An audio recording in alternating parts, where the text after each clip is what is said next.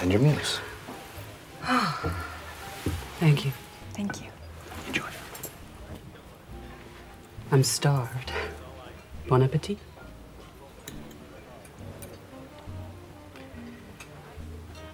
What do you do on Sundays? Hmm, nothing in particular. What do you do? Oh, nothing lately. I mean, if you'd like to come visit me sometime, you're welcome to. At least there's some pretty country around where I live. Would you like to come visit me this Sunday? Yes. What a strange girl you are. Why? Flung out of space. God, if your life had a face, I would punch it. Yeah. Wait, what? Let me ask you something. Why would you make the point of saying someone's not a genius? You think I'm especially not a genius? Veronica, why are you pulling my dick?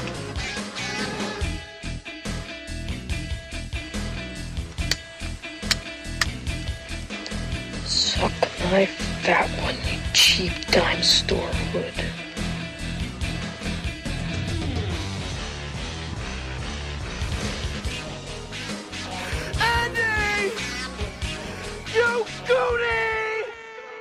Hello, everyone, and welcome once again to another installment of the greatest moments in the history of forever. I'm Zach, I'm Matt. and this is episode number 352 Carol. We're back. We're back. Wow, what a time off it's been.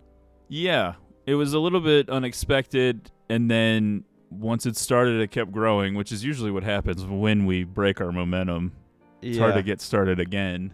It's okay. It was a, a needed break. I think you were experiencing a little burnout. Oh, definitely. Yeah. Myself and the listeners, we wor- we worry about you. Well, that's how it started, and then there was a death in the family, Yeah. a funeral, it's things to deal with. I've been on the road for work constantly. Matt's been traveling. I was on the West Coast. I was in Miami, all over the place. Happy to be back here in Pittsburgh. You're like Will Smith Yeah. at this point. Yeah, I do get that comparison a lot. So I have a question. Your question. marriage for is you. also very similar to Will Smith's. yeah, pretty much. Is Carol a Christmas movie?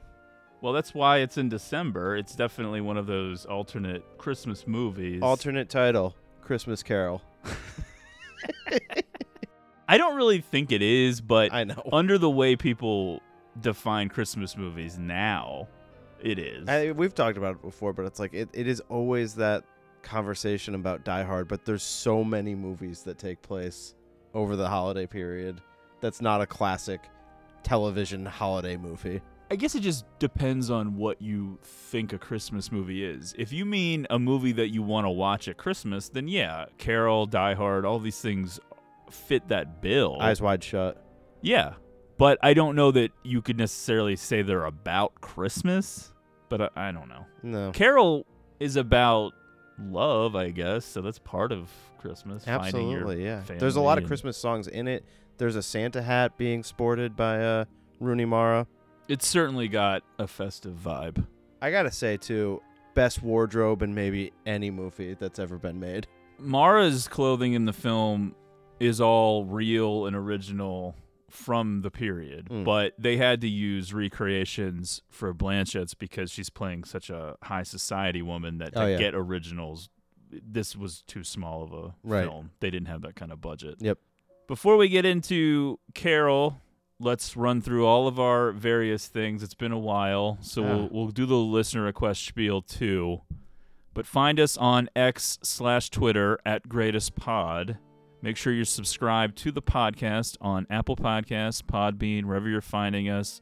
If you have not already done so, now would be a great time to leave us a positive review on Apple Podcasts, maybe five stars to go along with that.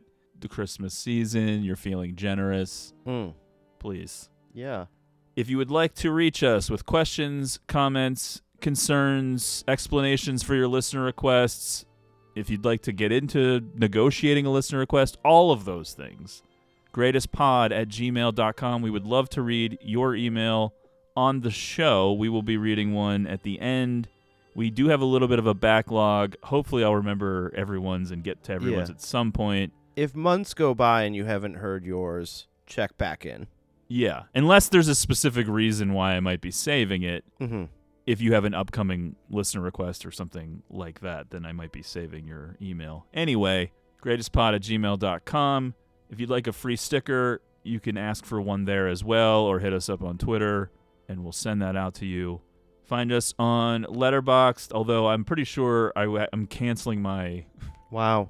paid part of it, and then I probably will just either not use it or delete it. But in the meantime, Zach1983, ZACH1983, and Matt Crosby on Letterboxd.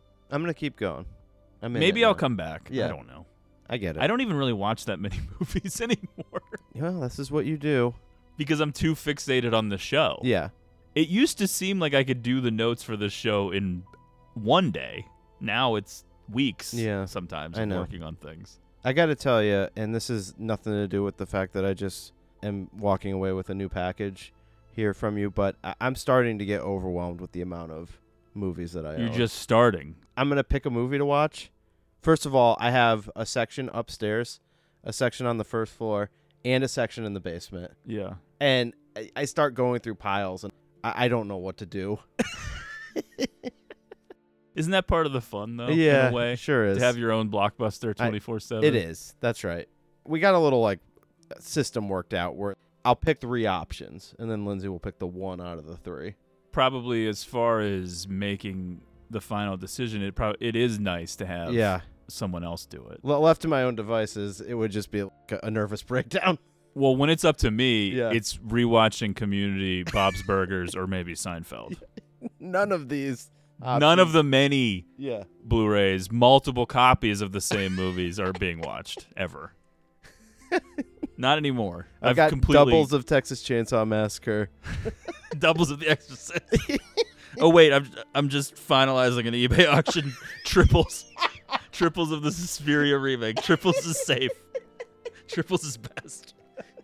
That's a reference to Yeah. I think you should leave, Ugh. which I've recommended several times. Yeah, yeah. So please check that out on But Netflix. that's the uh, the Bob Odenkirk skit, which is one of my favorites. Yeah, it's one of the best sketches ever, I think.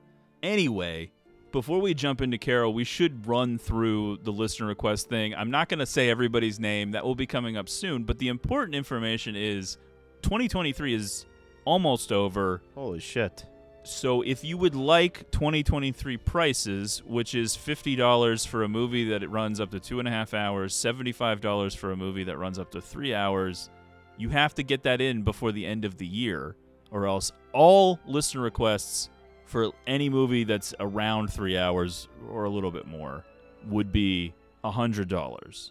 Now, if it's some insane thing, if you're asking us to do the Decalogue or something ridiculous, then A, we'll probably just say no, but B, we reserve the right to negotiate a different price if it's something outrageously long or ridiculous. But aside from that, all listener requests will be $100 next year, and there will be less slots available. We're doing two per month, except for three months June, October, and November.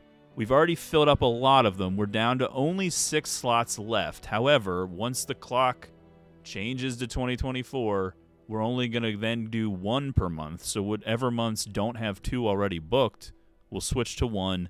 We could drop down significantly in how many will be left for 2024. As far as doing listener requests past next year, I have no idea.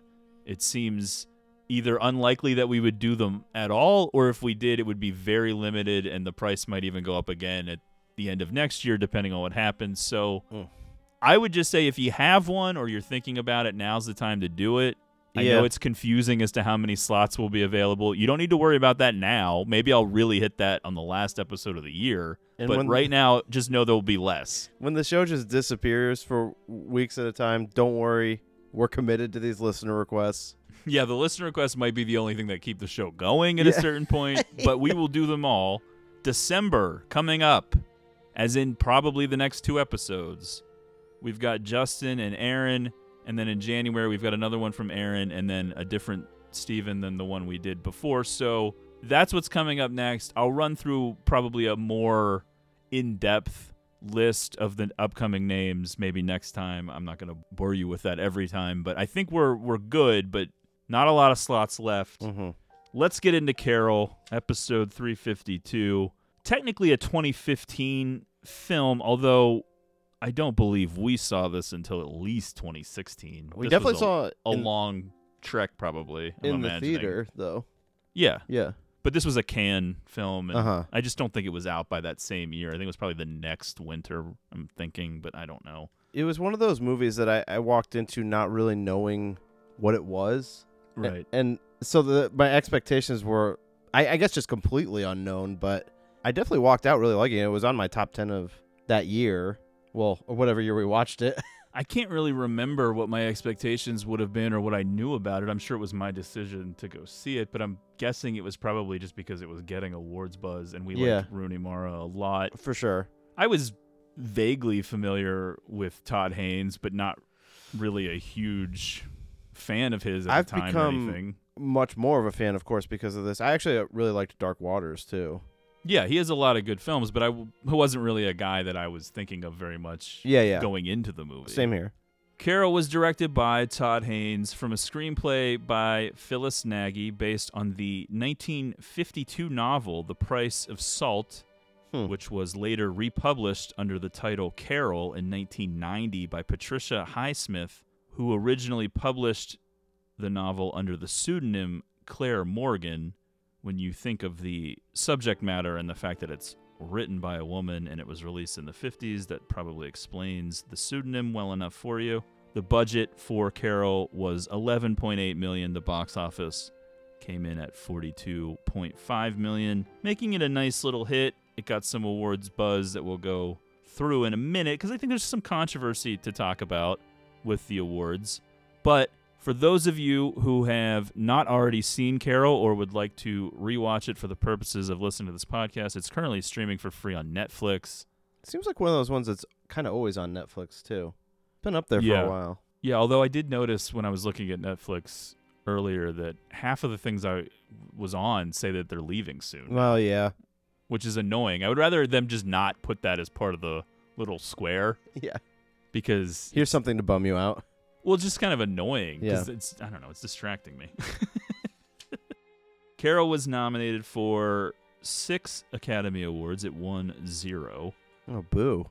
It was nominated in the category of Best Actress for Cate Blanchett, which it lost to Brie Larson for the film Room. Oh, that's right. Supporting Actress for Rooney Mara, which she lost to Alicia Vikander from The Danish Girl. Oh, snubbed.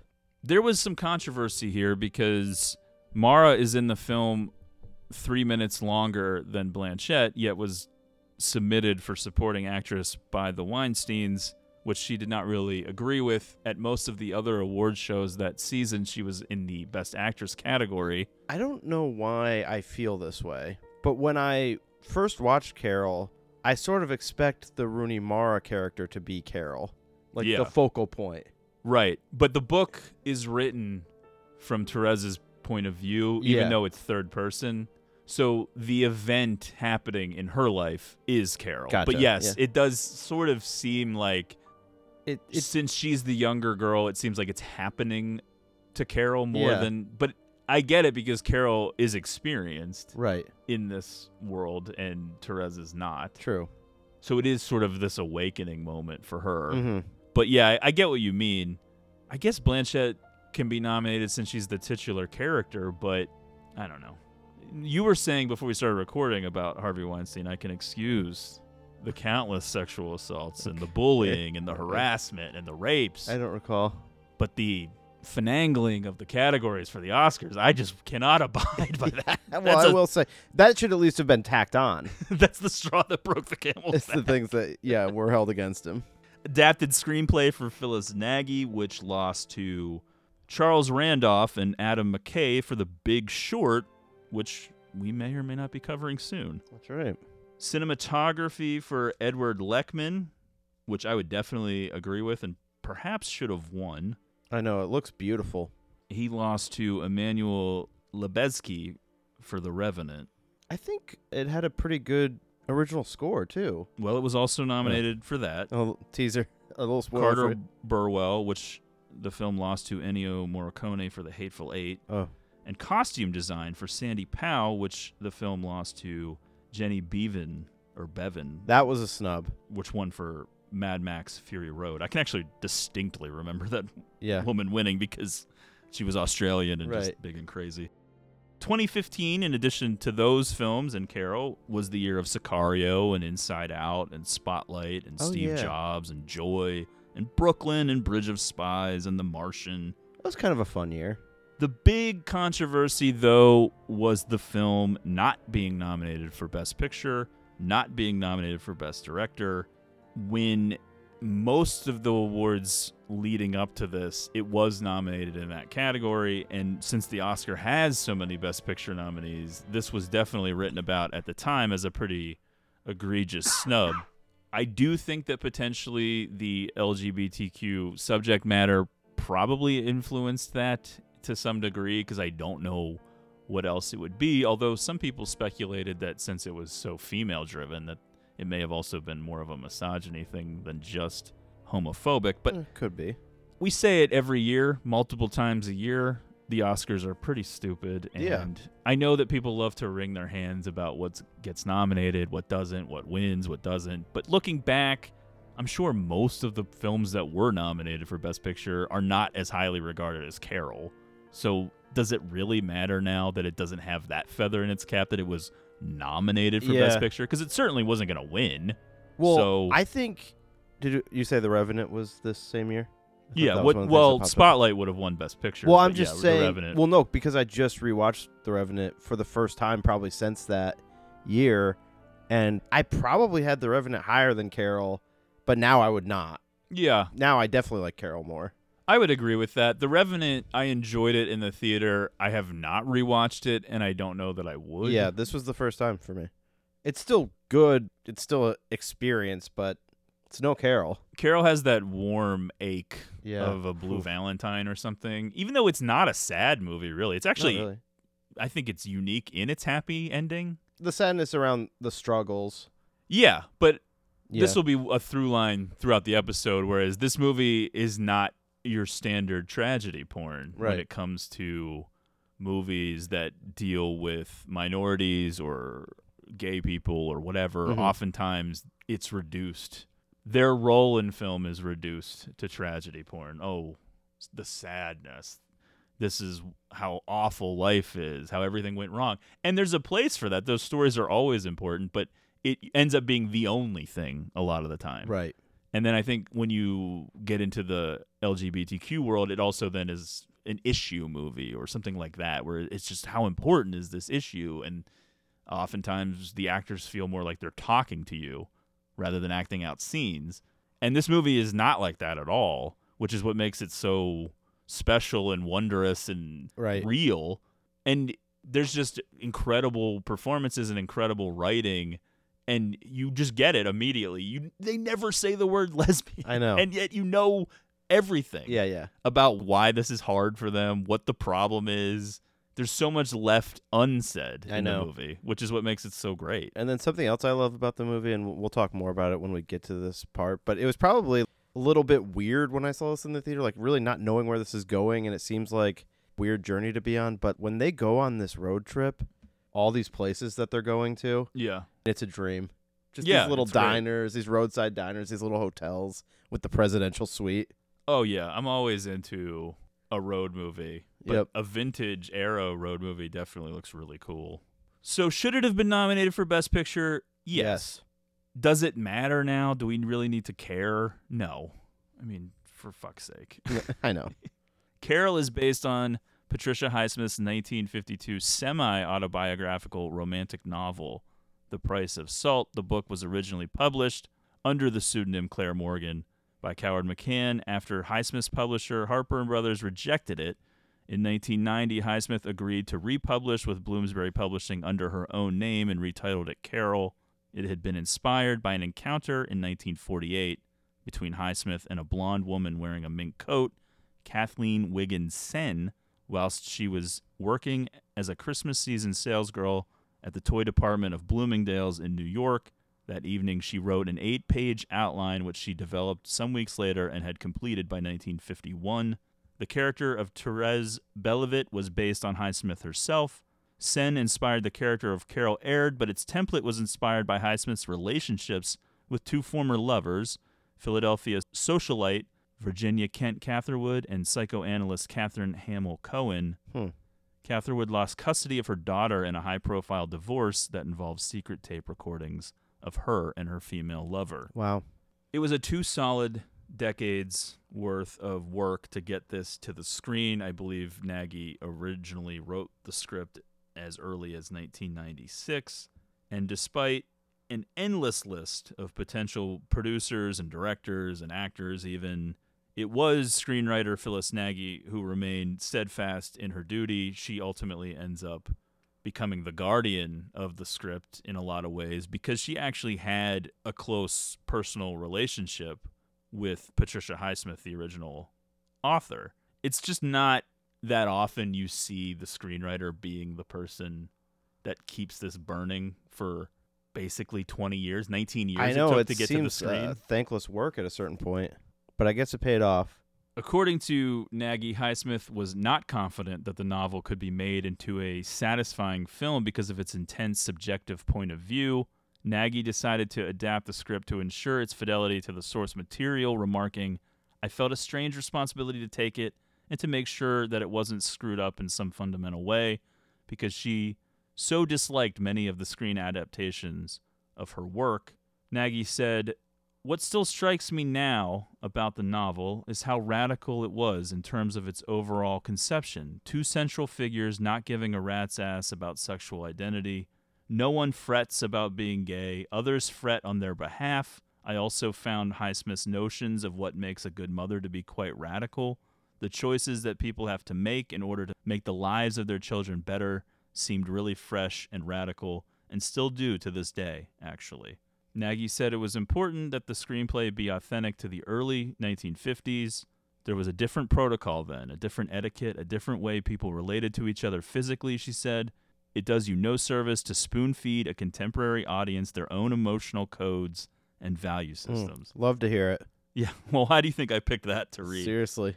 While various directors and investors had input to the script during its long gestation period, Nagy rejected suggestions that Carol or Therese should feel guilty about being gay and suffer some kind of breakdown scene about it. What I knew going into the adaptation, Nagy said, was that Pat's lack of psychoanalyzing about Carol and Therese's sexual attraction and ultimately their love had to be maintained. It could not be corrupted by an impulse to indulge in any number of dramatic narrative cliches about guilt concerning one's sexuality or the like. So Todd Haynes, he was working on a different project, not really even entirely sure what that was, but it, it ended up falling apart when the actress dropped out or something like that. So when that falls through, he gets sent this script, reads it, immediately jumps on board. He's already had a history working with Cate Blanchett. It seems like she a- was already attached. yeah, Yeah. she was pretty much locked in. I didn't even really see any other potential people Gotcha. once it really was rolling. At one point, they offer it to Rooney Mara just around the same time that she's getting sucked into the whole girl with the dragon tattoo world. It might Oh, have been wow. right out of that. And she turns it down because she just didn't really feel ready to do it or something. But at that point, Haynes wasn't involved. Once Haynes comes on, Mia Wasikowska Oh yeah. was supposed to play Therese. She drops out. I think there was a scheduling conflict or something, and then they reoffer it to Mara, and she comes back. Now deciding that since it's Haynes and Blanchett locked in, that it's a no-brainer. Yeah, and it is a no-brainer. She's the right choice. Yeah, I really have a hard time re- picturing. I think Mia Wasikowska could do it. She actually has a very similar Rooney Mara vibe. Yeah. but I like the fact that Rooney Mara is brunette, and I know that She always brings that mystique too. Yeah. Uh, Well, I think Wasikowska is similar in that that's sense, true. but there's something about her coloring, like the hair. I, I Yeah. know that you could change hair colors and stuff, but she just seems like the right contrast against Cate Blanchett, who's just so icy blonde all the time. Yeah, true. It's obvious, it's trite, but I love the look of Carol, the soft, restrained elegance of that winter nostalgia. I know. There's so many great shots in this movie, and a big part of it is Therese takes pictures, and it is such a photographic movie. It's a delicate world within a snow globe. Modern angst in a beautiful yet unwelcoming world. Equal parts cold, but also cozy too, which sure. is strange and just something that feels very unique to this time period in New York. I agree. A little bit before Inside Llewyn Davis, but still kind of a similar vibe. Yeah. Mad Men vibes. And it's all dependent upon whether or not you fit in. If you fit in in the way that Harge thinks that you should, then it is that cozy world of classic Christmas, classic Americana, Yeah. Norman Rockwell. But if you don't, it probably feels as cold as the winter in New York. Right. Well, and I don't know if this is true to life, but it it's New York and all the glamour, but it never feels overcrowded in this movie. Well, they didn't actually film it in New York, Yeah. which also helps. But yeah, it it's something that I'm sure has existed in many, many films and many, many films before the Royal Tenenbaums, but it's kind of that fairy tale version of New York that like not how you'd want to live in New York. Yeah, more of the Bruce Springsteen New York versus the Lou Reed New York. Mm-hmm. Yeah. It seems much more poetic and romantic when you put it a certain way rather than a different way. In preparing for filming, the producers found that the cost of production in the New York City area would be prohibitive, and it was also going to be difficult to find locations there that resembled the early 1950s. Part of the financing plan hinged upon a co production deal with Canada, with filming taking place in Montreal, but Haynes joining the production led to a rethink. One of the producers, Karlsen, recalled making a film 27 years earlier in Cincinnati, Ohio, that was set in 1950s New York. After researching the city, she found that it had not changed much in decades, with Ohio also having one of the best film tax incentives in the U.S. The city of Cincinnati was very accommodating to the production, which employed many locals as crew. And if you Yeah, remember, cool. there were parts of Dark Water that were in Cincinnati That's as true. well. Yeah. And last year was my first time ever being in Cincinnati. I just drove through it. And as soon as I saw the look of the buildings in the city, I thought of Dark Water. And rewatching Carol now, I still got that same vibe. And I don't know if that's just because it's stuck in my head, the Todd Haynes thing, knowing it's Cincinnati Yeah. and knowing it's not actually New York. But he really just captures something because when I went there, it was in October, but it was a little cold. It was a little rainy and it was dusk. Dusk was just settling in as I'm going through the city. And it felt very similar to both Darkwater and now Carol as well. Wow. I don't know. It was it was bringing back that feeling when I was No, watching Carol awesome. now. Carol was shot on Super 16 millimeter film to resemble the look and feel of photographic film from the late 40s, early 50s. The cinematographer was influenced by the photojournalism of Vivian Maier, Ruth Orkin, Helen Levitt, and Esther Bubley. More- Photography by Saul Leiter, known for shooting through windows and using reflection, Huh, yeah. was a key influence as well. So more photography ties tie-ins. Yeah, unfortunately, that may end up prohibiting the film from ever being released on 4K physical media because Super 16 kind of maxes out at 2K, I guess. But some films have been Yeah. put on physical media, but I think it, you really have to have assurances that it's going to sell well because I think the process is a little more expensive or something. I don't Well, know. And the look- results are not guaranteed. But Yeah. I know like the original Evil Dead is on 4K and that was a s- Super 16 as well. And this looks great as is. Yeah, not every movie needs that. It may make the clothes seem not as realistic looking Yeah, or something. You never know. It looks incredible. The version that's on Blu-ray now, it it looks good on Netflix too. So whatever. The film opens in medias res. We're in the middle of something. Oh, We don't know what exactly.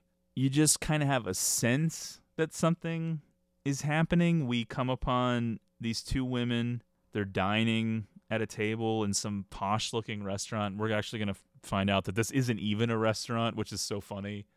This is really just Yeah. a lobby where people wait. But everything used to seem so posh in this Yeah. time period. Well, and I was also thinking people just had more hours in the day. It seems like the amount of time people were willing to spend like getting dressed. You weren't on your phone. Right. Take away every second you waste on your cell phone. Yeah. That's all free. Far less television Every- watching yeah. going on. You might only watch a little bit of TV total. This Yeah. is very early 50s. I'm sure most people don't even have TVs. Right. So what do you do with all this extra time? You just wait and you go places and you talk. And- yeah, it takes a while to like get dressed. Yeah. And the whole process that they even show in this movie of them going to work at the department store, that whole Mhm. thing, it just seems like it takes a long time to get to work and Yeah. get ready for work. And it's very different. The pace of life is just way different. I know. than Now it feels like there's never enough hours in the day. Cate Blanchett as Carol Aird. As I mentioned, I think that she was always seemingly locked in, whereas Rooney Mara as Therese Belivet, she was out then in after the whole Mia Wasikowska situation. One of the big things here, though, is this young man comes and interrupts whatever's going on. We don't really know. Right. The And- opening is kind of from his perspective. Yeah. The only thing that you can really pick up on, though, is the difference hmm in the hands on her shoulders. Whereas Yeah. when Carol leaves, there's this lingering moment, and it, the camera is very fixated on it. And then when he is saying like we're gonna go to this party, and he puts his hand on her, her shoulder, it's very different feeling. I have to tell you, when Cate Blanchett puts her hand on Rooney Mara's shoulder, it's more palpable than almost anything I've ever seen in a film. more so than the bomb in Oppenheimer. yeah, well, this is a movie of subtlety. Obviously, I'm being a little hyperbolic, but it does send shockwaves through me. You get it. Yeah. You get without even really knowing much about what's happening at all. You kind of sense it. Right. Lights and reflections and drizzled rain upon car windows, soft, haunting score, a pang of longing and sadness. Therese is traveling with this young man now to a party. We're literally only five minutes in. Almost nothing has been said. Almost nothing has happened. And yet, you understand it. You get it all already Right. because it conveys just through visual poetry this sense of sadness and desire and longing and you just know from your own life experiences that these are two people that want it to happen and yet feel like it can't. On the way to this holiday party, Therese flashes back to the beginning. As I pointed out, the novel remains in third person, but it is told from Therese's point of view as is much of the film, although there is a couple of scenes that she would not know the specifics of that feature Carol right. solo. But for the most part, it is Therese's story. Therese is in her early 20s. She's a single woman trying to make it in the big city. It feels like it's right out of Mad Men or something like that. Yeah, yeah. She lives in one of those boarding house type apartments that don't really seem to exist anymore, but I think it used to be somewhere where a young woman could live safely and there's only really one phone in the whole place and that kind of a thing and there's almost like a dorm mother or something. Even though they're adults paying rent, it seems kind of weird. It's Christmas season 1952. Therese is an aspiring photographer working at the Manhattan department store called Frankenberg's. Her boyfriend Richard, played by Jake Lacey, who everyone will remember as the horrible guy Yeah, who's with stinks. Alexandra Daddario in The White Lotus. I, I can't stand this guy. well, I think that's his whole That's lot shtick. in these Yeah. movies. Yeah. that's who he gets typecast as. The annoying dude. He really wants Therese to go to France with him. He's got his mind set on marriage, and you can tell pretty much right away that she is way more ambivalent to the relationship. Yeah, it's unclear it. that they're even together. yeah, from her perspective. Richard also works at Frankenberg's, which I found to be sort of weird. But Especially when he starts talking about getting a better job for her. well, the world was a lot different Yeah. in the 50s. You could move up at a store and the pay was more appropriate. Like inflation has really just fucked over regular people, Right. Because like you could move up in a store and that'd be your whole life at this department store, and you would make good money that would you could afford a house and a car and In the suburbs. Yeah, Yeah, everything- Okay. yeah, I mean, it doesn't really make sense now, but yeah. I don't know what this promotion he got or whatever. I wonder if you might help me find this doll for my daughter.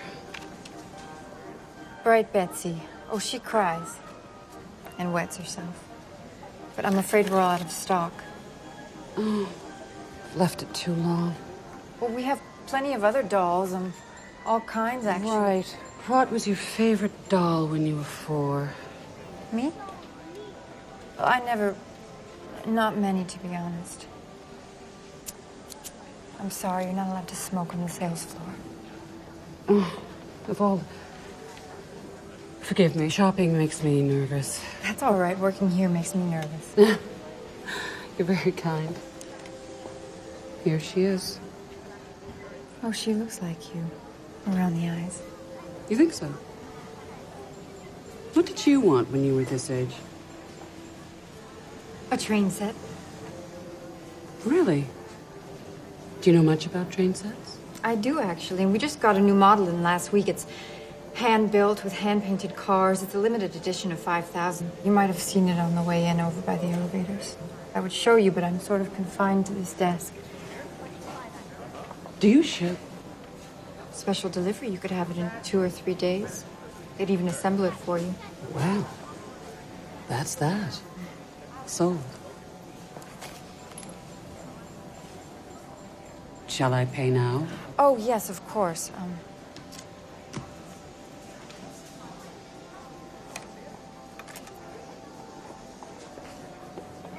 and your account details and your shipping address. Of course. I love Christmas. Wrapping presents and all that. And then somehow you wind up overcooking the turkey anyway. Done. Where'd you learn so much about train sets? Oh, I read. Too much, probably. It's refreshing. Thank you. Merry Christmas. Merry Christmas.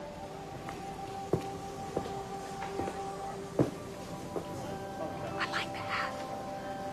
There's a gift for everyone in our accessories department on street level. Where you'll It doesn't take long. Therese first meets this glamorous woman, Carol Aird, at Frankenberg's. Rooney Mara, just a, a vision Absolutely. in the vintage Santa hat, conjuring up Audrey Hepburn already, an actress she will portray in an upcoming Luca Guadagnino movie. How about that? Carol, this icy blonde, a decadent goddess Yeah, prowling really. in her furs and luxury, immaculately made up. Just two stunners. She stalks the sales floor like a leopard and Yeah. Search of this doll for her daughter Rindy. At Therese's recommendation, Carol purchases a model train set instead when they don't have the desired doll. When Carol departs, she leaves her gloves on the counter. Therese will then mail them using Frankenberg's sales s- slip with Carol's name and address. Was this a move? Costanza. She's literally pulling George Costanza type moves. I think it is a move I feel I feel like it is. because she's rich. She doesn't forget these gloves. So if she so if the gloves never show up, who cares? Yeah. You just throw that out there and see what happens because the world for younger listeners was so different. It's not as if you could just go on Tinder and say I'm gay or just put up a flag and say, "Hey, Missed I'm Connections for- NYC. Frankenbergs. I'm a woman looking for women or I'm a man looking for men. That just was not a thing. And so you had to kind of go into these other avenues to find potential partners. And I think that this is a move, I'm pretty sure. Angel in the Santa hat at Frankenberg's. We shared a moment. I left my gloves. Hope to see you. Craigslist Yeah. misconnections. but it really is one of those moments where Alone by Heart is blasting Oh, yeah. as they lock eyes. It, Mhm. it's literally a visual awakening for Therese on screen. You can Right. see her understanding who she is, I think, for the first time, maybe. Yeah.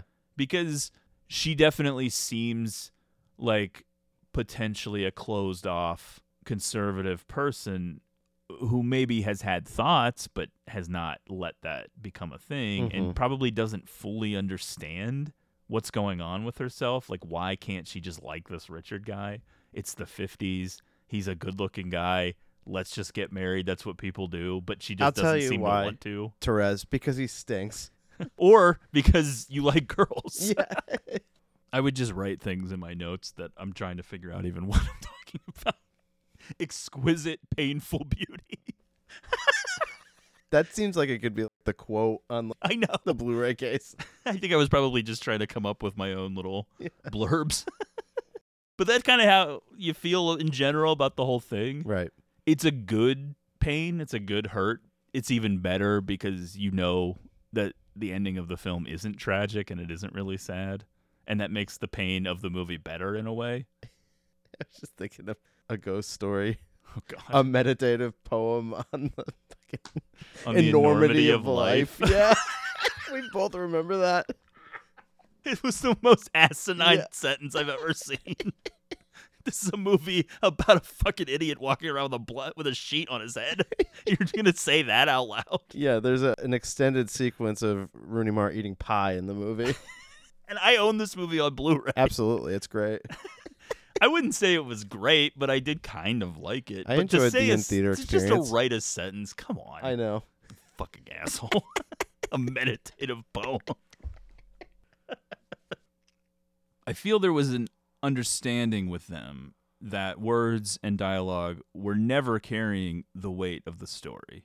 That's a quote from Todd Haynes. And I included that because when Blanchett and Mara were rehearsing and doing these scenes together and discussing what they were doing and their characters, they themselves started cutting lines Oh, out yeah. of the script and decided a lot of things didn't need to be said. And that's I think what turns this from a good movie to a great movie is Absolutely. understanding the nuance and subtlety and how you're going to let that be the star. Let the performance star in the film and not the words. Well, and then it hits harder on this unspoken connection between these two.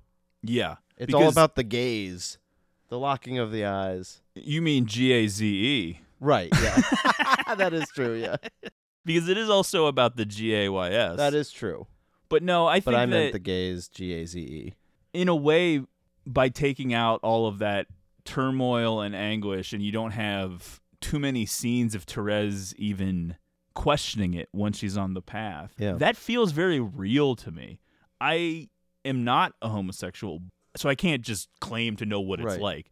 But in terms of just trying to relate things that I maybe would have more firsthand experience with, whether that's just having a crush on someone for the first time or start entering into a new relationship or something, the way that Therese acts in the film never feels like a put on. It never feels as if she's trying to convince us of anything. That's how people act when they're swept up in it. Well, she's yeah. not just pounding a pillow saying, Why am I gay? Why can't I like Richard? Right. It's not real. No, well, I also think we're coming into her story at an interesting time in her life because I do think that she's impressionable. Yeah, we're going to get into that at the end. She sort of has let things happen to her. Yeah, there's definitely some similarities to the perks of being a wallflower, Right. And we'll get into that when we get there. But yeah, I think that Mara and Blanchett probably looked at some of those lines and felt it was verging more into we're making like a big statement about Yeah. how hard it was to be gay in the 50s, and that is there, but it's better when that's inherent and not just what you keep telling us. Right. You know what I'm saying? Yeah. It all goes back to that very simple idea of show and not tell Absolutely. because your audience maybe doesn't always understand subtlety and I I am reminded constantly of how dumb most people are and most people who watch movies and talk about them but Yeah. and so yeah I, I do think that sometimes movies aren't subtle because they know they can't be Right. but fuck it feels really good though when a movie is allowed to be what it needs to be and they're not pandering to people who need things explained to them and this isn't rocket science we all know how hard it was to Of course. gay Yeah. and it was probably in its own way harder to be a man who was gay but Yeah. it's also in its own way harder to be a woman who was gay. And this movie sort of explores that without making a big stink about Mhm. it it's just what is this lo- actually going to look like? What is going to happen as a result? But it doesn't say oh i'm a lesbian so i'm getting my kid taken away. It just happens. Right. but i think oftentimes the movies they would have a scene with like this is an outrage. Yeah. i'm an american. You know what i mean? And Or even a- just like a scene with Abby being like, "Oh, I can't believe they're doing this because you're a lesbian." Yeah Like that. one day we're gonna take this to the Supreme Yeah. Court. like there's no rah rah kind of a thing. It's just this is what's happening. In the scene where Therese and friends are watching a revival of Sunset Boulevard from 1950 from Love. inside the projectionist booth, Love to see that work its way in. Danny, who's taking notes while watching the movie, tells Therese that he's, quote, charting the correlation between what the characters say and how they really feel. This was an intentional line of dialogue that observes the unspoken feelings that will develop between Carol and Therese. Of course. Yeah, I think Phyllis Nagy is a big fan of Sunset Boulevard and tries to work it into stuff that she writes. Love it. Therese remains ambivalent with Richard, but a common friend, Danny, invites Therese to his workplace, the New York Times, and offers to introduce her to a photo editor friend. Meanwhile, Carol is going through a difficult divorce from her husband Harge, played by Kyle Chandler. Carol ends up calling Frankenberg's to thank the clerk who returned her gloves and invites Therese to lunch. This is a great first scene with them. Technically, they've already met, but this diner scene where Carol is saying, "Oh, you're just some thing flung out of space." Right, Really. yeah. She's saying it all without saying it specifically, and it seems like it's the right words for Therese to hear. Because Therese, I think, feels it too. And it's one of those things, and it doesn't have to be a gay story. It's a human story. What happens so often when we meet the person that we like and we're going to start a relationship with? There's that moment where you both know what you want, but you're not 100% sure that the other person's on the same page yet. How is that any different from this moment with Therese? She clearly is interested in Carol. We've seen it on her face. She's showing up to this lunch, but it's not one of those things, especially in 1952 with lesbians, where you're just like, oh, are we now on a date? Like, you don't say that. How could you say that? Right, right. But Carol seems to just know the right way to say it without saying it so that Therese is clear. It happens so naturally. This sure. should almost be like a how-to of like how to start a relationship with someone. yeah, I mean, look, there's an undeniable chemistry here. Sparks are in the air. I love this scene. Every interaction between them feels so loaded, but this is the first time where everything is so layered with meaning. You are getting these indications of the Therese character uh, not knowing what to order, just Oh, yes. ordering exactly what Carol orders. Very inexperienced, new to the world. Yep, Almost like a baby deer totally. learning to stand or something and there's a certain level of naivete and inexperience and that's a big part of the dynamic between them and i do think that given certain circumstances you do wonder if we ever are at a place where society has accepted homosexual relationships uh, on the same level as heterosexual ones would then we then go into a whole thing about the age difference between these characters Right, yeah. does that become its own controversy there but i think that in the gay community that ends up being the case because this movie again without saying it explains that because how else would Therese even know what to do Of course.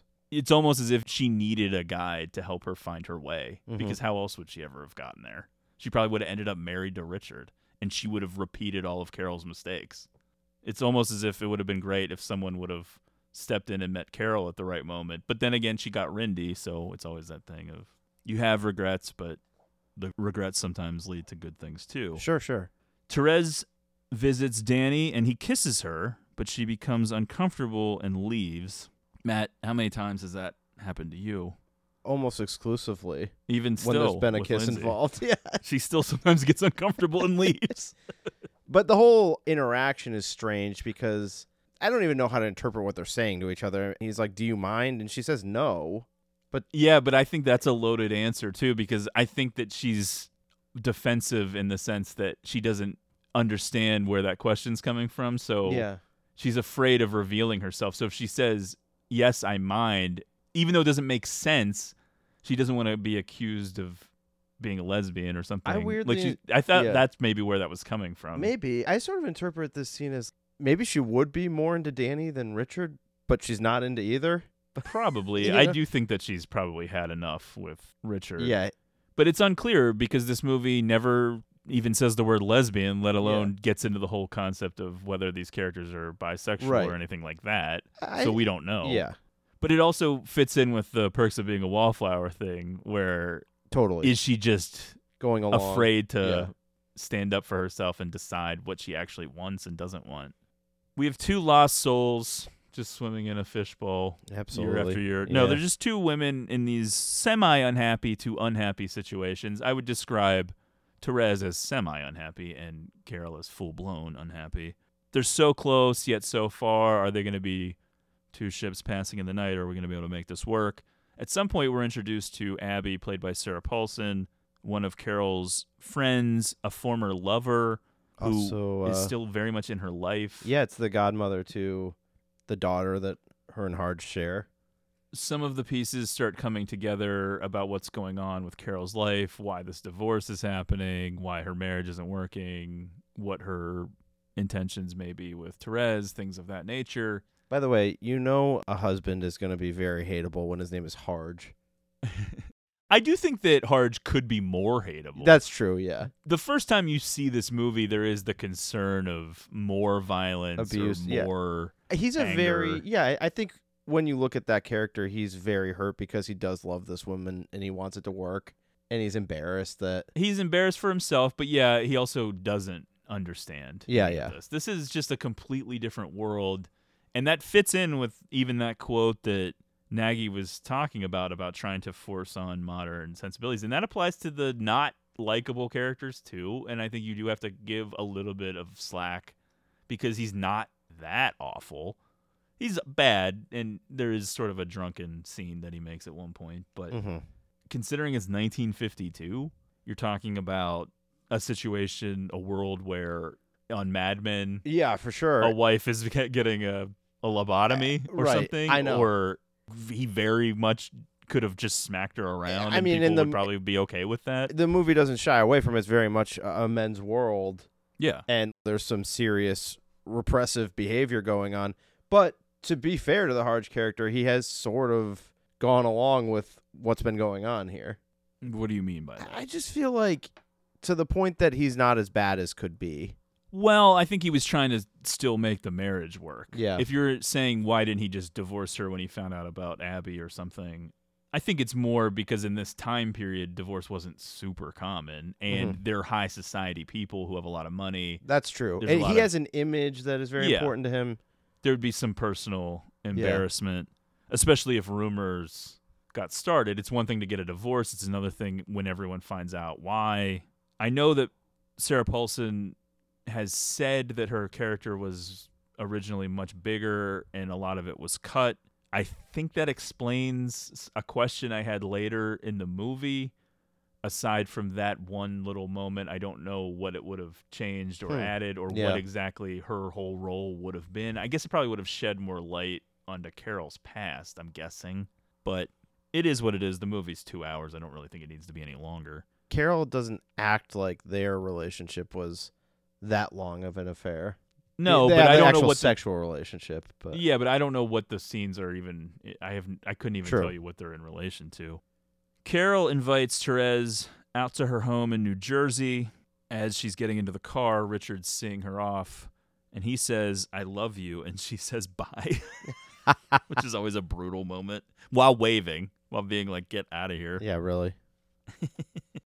On their way to New Jersey, the dialogue drops out, so you just have the the dreamy moments, and there's really like a texture and feel Yeah. to everything. The steering wheel, the It's- fabric of this car seat. It's a really cool part of the movie. It's it's the only part that seems more artistic. Like all, all of the rest of the shots seem like straight out of life. No, there's definitely some artsy stuff that he does. That Okay, this was the one that stood out to me anyway.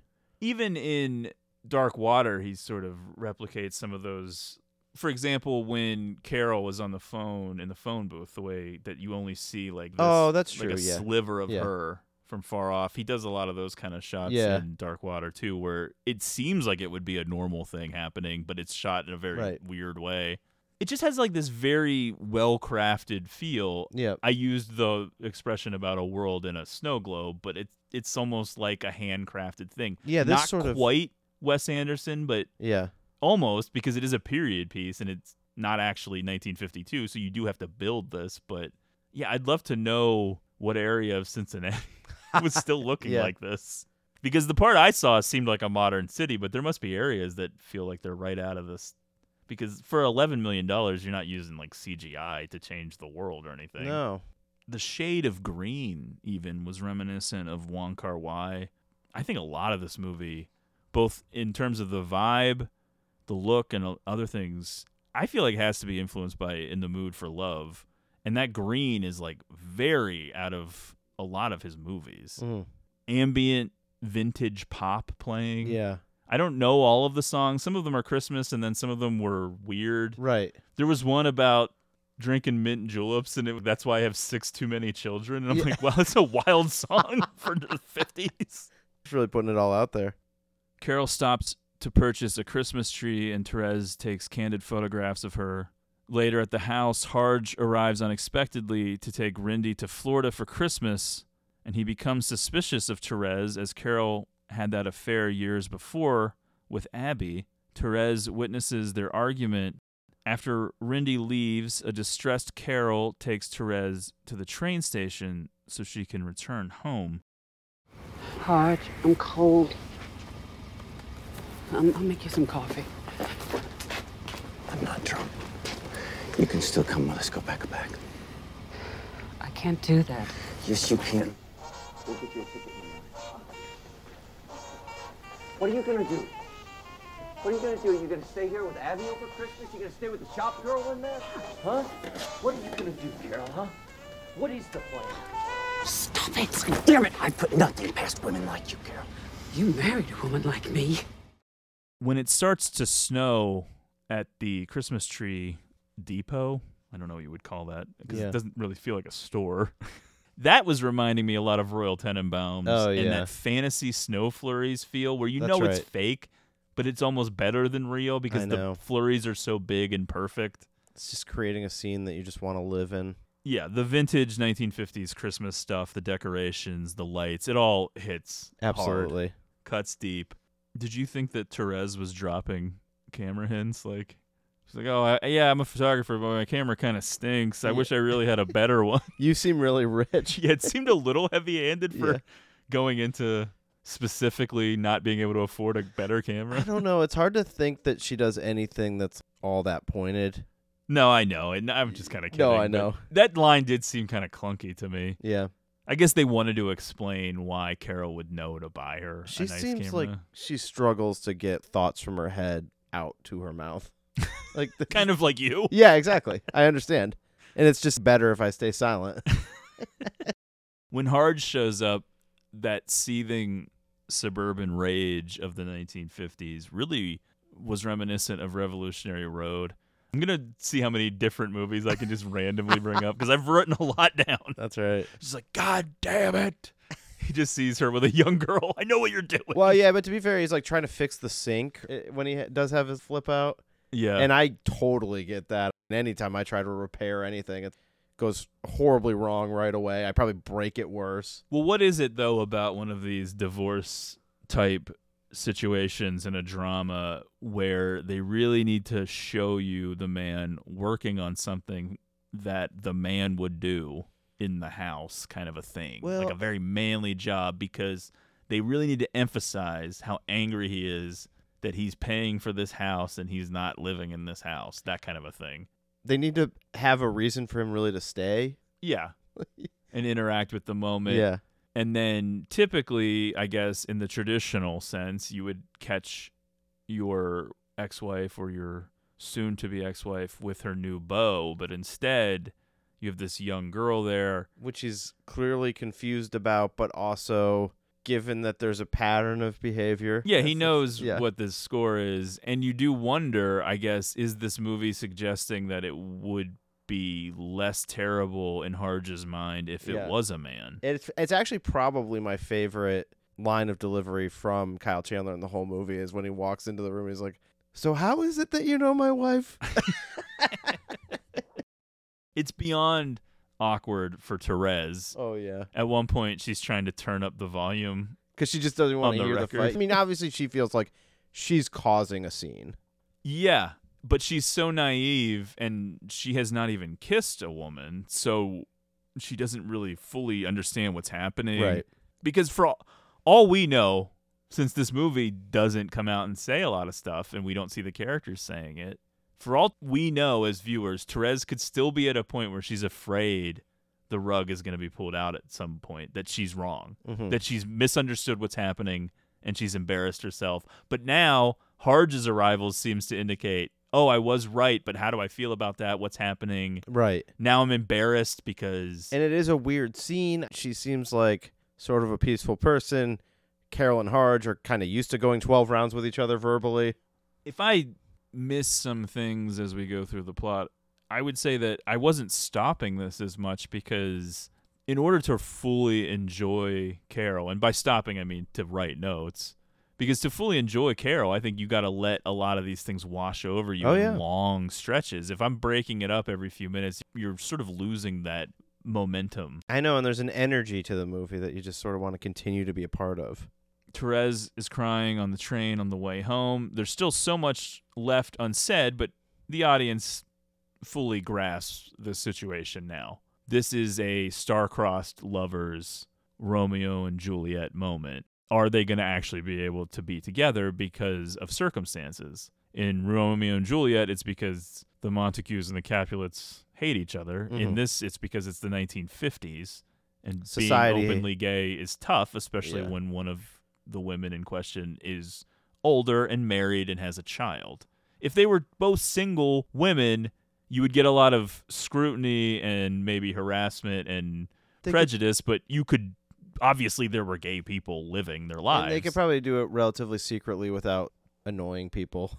yeah, the old Yeah. roommates Right. situation. Therese is being confronted with a seemingly insurmountable wall of resistance and uncertainty against what she now wants. So much of art, I've realized from doing this podcast, is the processing of futility. Ah. I bet you thought I was going to say trauma or grief, but that's just horror movies these days I see. Yeah. a lot of times when you strip down what these things feel like they're really about is this feeling of futility. I can't whatever. I can't get what I want or Yeah. I can't do what I want. And that's what this is too. But what Therese maybe doesn't understand initially in the wake of all of this bit of domestic unpleasantness between Harge and Carol and everything else going on is that now she and Carol are bonded. Therese is new and naive, and she's actually embarrassed about w- witnessing this scene, and then she's crying because Carol is mad and distant and weird. Yeah. But she doesn't get that she has now seen a side of Carol that is usually, Reserved. yeah, I was a little bit, I don't know if confused is the right word, but not sure why Therese is so upset. You're upset because you've been involved in some scene. But then Carol calls and apologizes to Therese. The As if- crying is before that on the train. right. So Therese is crying Yes, because she's reacting to what she was just involved in. right. Carol calls and apologizes to her and says, I was terrible to you. Was Carol actually terrible to her at any point? I think she was a little cold. In the car? Yeah, in a way where she should have probably reassured her I'm that sorry it that wasn't was a blow up. your up. fault. Yeah. Please don't worry about that. It's just like, I'm going to take you to the train now. yeah, I don't think that given time and space to think about it, that Therese would have really blamed herself for Right. what happened. But in the moment, she just is so inexperienced. She's And it never feels- been yeah. married. She doesn't have children. She's never had a serious sexual relationship with a woman. It, and it is a weird thing to be a part of when people are like yelling at each other. I think you can also read into the movie that she's a virgin Mhm. because she says later that she has not had sex with Richard. Right. So Can't blame her. I don't know. I- What about those other two women that Richard got? I mean, he is annoying, but I think you could see why girls would like him. Yeah. He definitely seems like a dude in the 50s that chicks would like. okay. Yeah. Doesn't he seem like the all American Sure. Yeah. douchebag? but now maybe Therese just isn't experienced enough to know that she has seen beyond the decadent fur coats and the endless cigarettes and the upper crust glamour. And so she's now more connected to Carol in a way that maybe couldn't have happened without that, without that raw emotional scene being exposed. This is who I am. This is my situation. That was almost like, hey, it seems tragic and grim from that painful outset, but the truth of it is more akin to accelerated intimacy, I guess is what I'm trying to say. Like we've skipped a bunch of steps now. You know who I am. Yeah. This is what I have to deal with. My marriage is ending, but I desperately want to continue seeing my daughter. I don't want to fuck that up. Right. Carol immediately calls to apologize to Therese, the phone ringing before Therese has even stepped through her front door. I want to know, I think. I mean, I want to ask you things, but I'm not sure that you want that. Ask me things, please.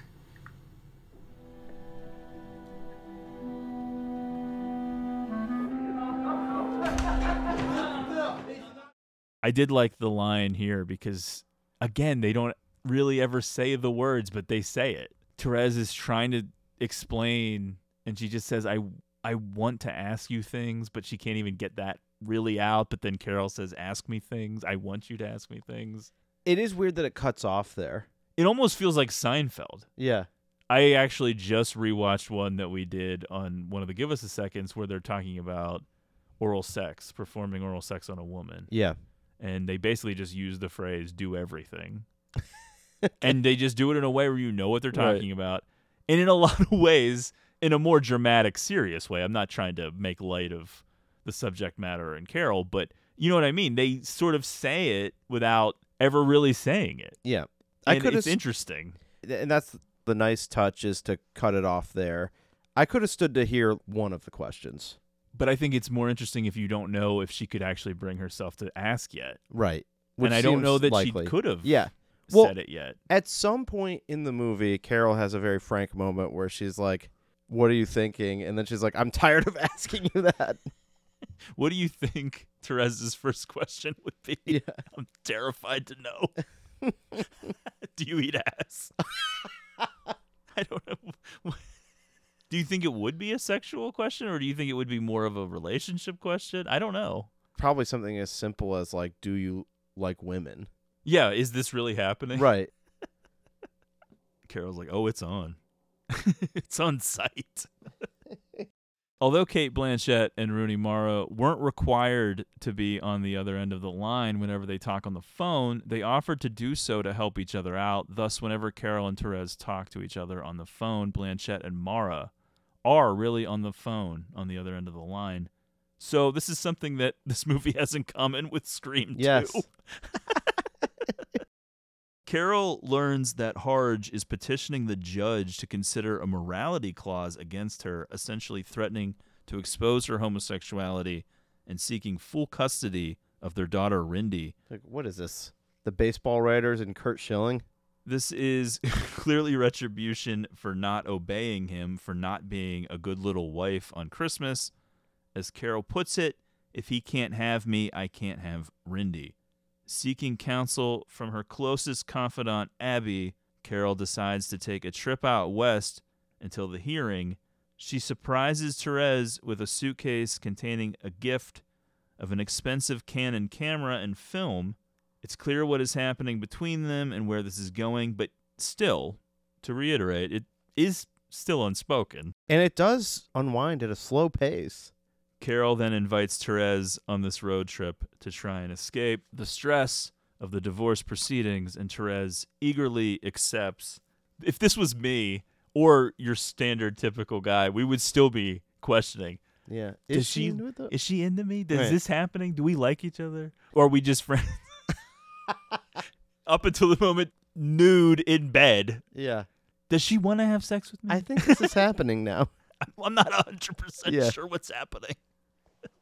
However, Richard starts to finally understand what's going on here and this girl that he wants to marry. He accuses Therese of being infatuated with Carol and predicts the older woman will soon tire of Therese. The two argue and their relationship ends as it was always destined to, but Richard just never seemed to see the signs that his girlfriend didn't like him or care about him at all. Even though they were pretty clear. You don't even know her. Can forward any of my mail to Chicago General Post. I've paid rent through February. I had a little extra money saved. For our trip. Our trip, Terry. And now you're. don't even believe this is happening. I can't explain it. I just. What? You got one hell of a crush on this woman, is what? You're like a schoolgirl. I do not. I just like her, is all. I'm fond of anyone I can really talk to. Nice. You know what I think? I think two weeks from now, you're gonna be wishing that she's gonna get tired of you, and you're gonna wish that you would never. You don't understand. Oh, I do. I understand completely. You're in a trance. I'm wide awake. I've never been more awake in my life. Why don't you leave me alone? You've already touched on it a little bit, and there's really not much to say moment to moment breaking down the plot, but this road trip really is the centerpiece of the movie. You see the vintage roadside diners. Oh, it's unbelievable. More vintage Christmas stuff moving into New Year's now. It's all so heavenly to look at. It makes me want to do a drive like this. Therese gets Carol a Christmas present as well. It's a, a vinyl record plus the photographs. It's all new and exciting for her. This is her self discovery. And as I said, she is a virgin, I believe. And I can't imagine has even kissed that many people. So this is all more of a coming of age moment for her. And it's all very fresh and new and exciting. But the dark cloud, I guess, is the future that we know is awaiting Carol and Mhm. that whole unpleasant business with her daughter. It's sort of a nice escape time for Carol since her daughter's with her husband and her husband's family, like all the way across the country for this holiday season. I could just watch on an endless reel the gorgeous winter sunsets and horizons during these car moments here, the factories with the smoke, I love it. Therese falling asleep in the car. It's gorgeous. Yep. It's uh, incredible. Harge angrily looking for Carol because Rindy now wants her mother on Christmas, and they have that tense scene with Abby. She's not here. Well, that's impossible because she's not at home and she's not with me, so she must be with you. Yeah. You know, Harge, you have a point. You've spent 10 years making damn sure her only point of reference is you. Your job, your friends, your family. Where is she? God damn it! She's still my wife, Abby. She's my responsibility. You know, that's some way of showing it, slapping her with an injunction. I'm closing the door.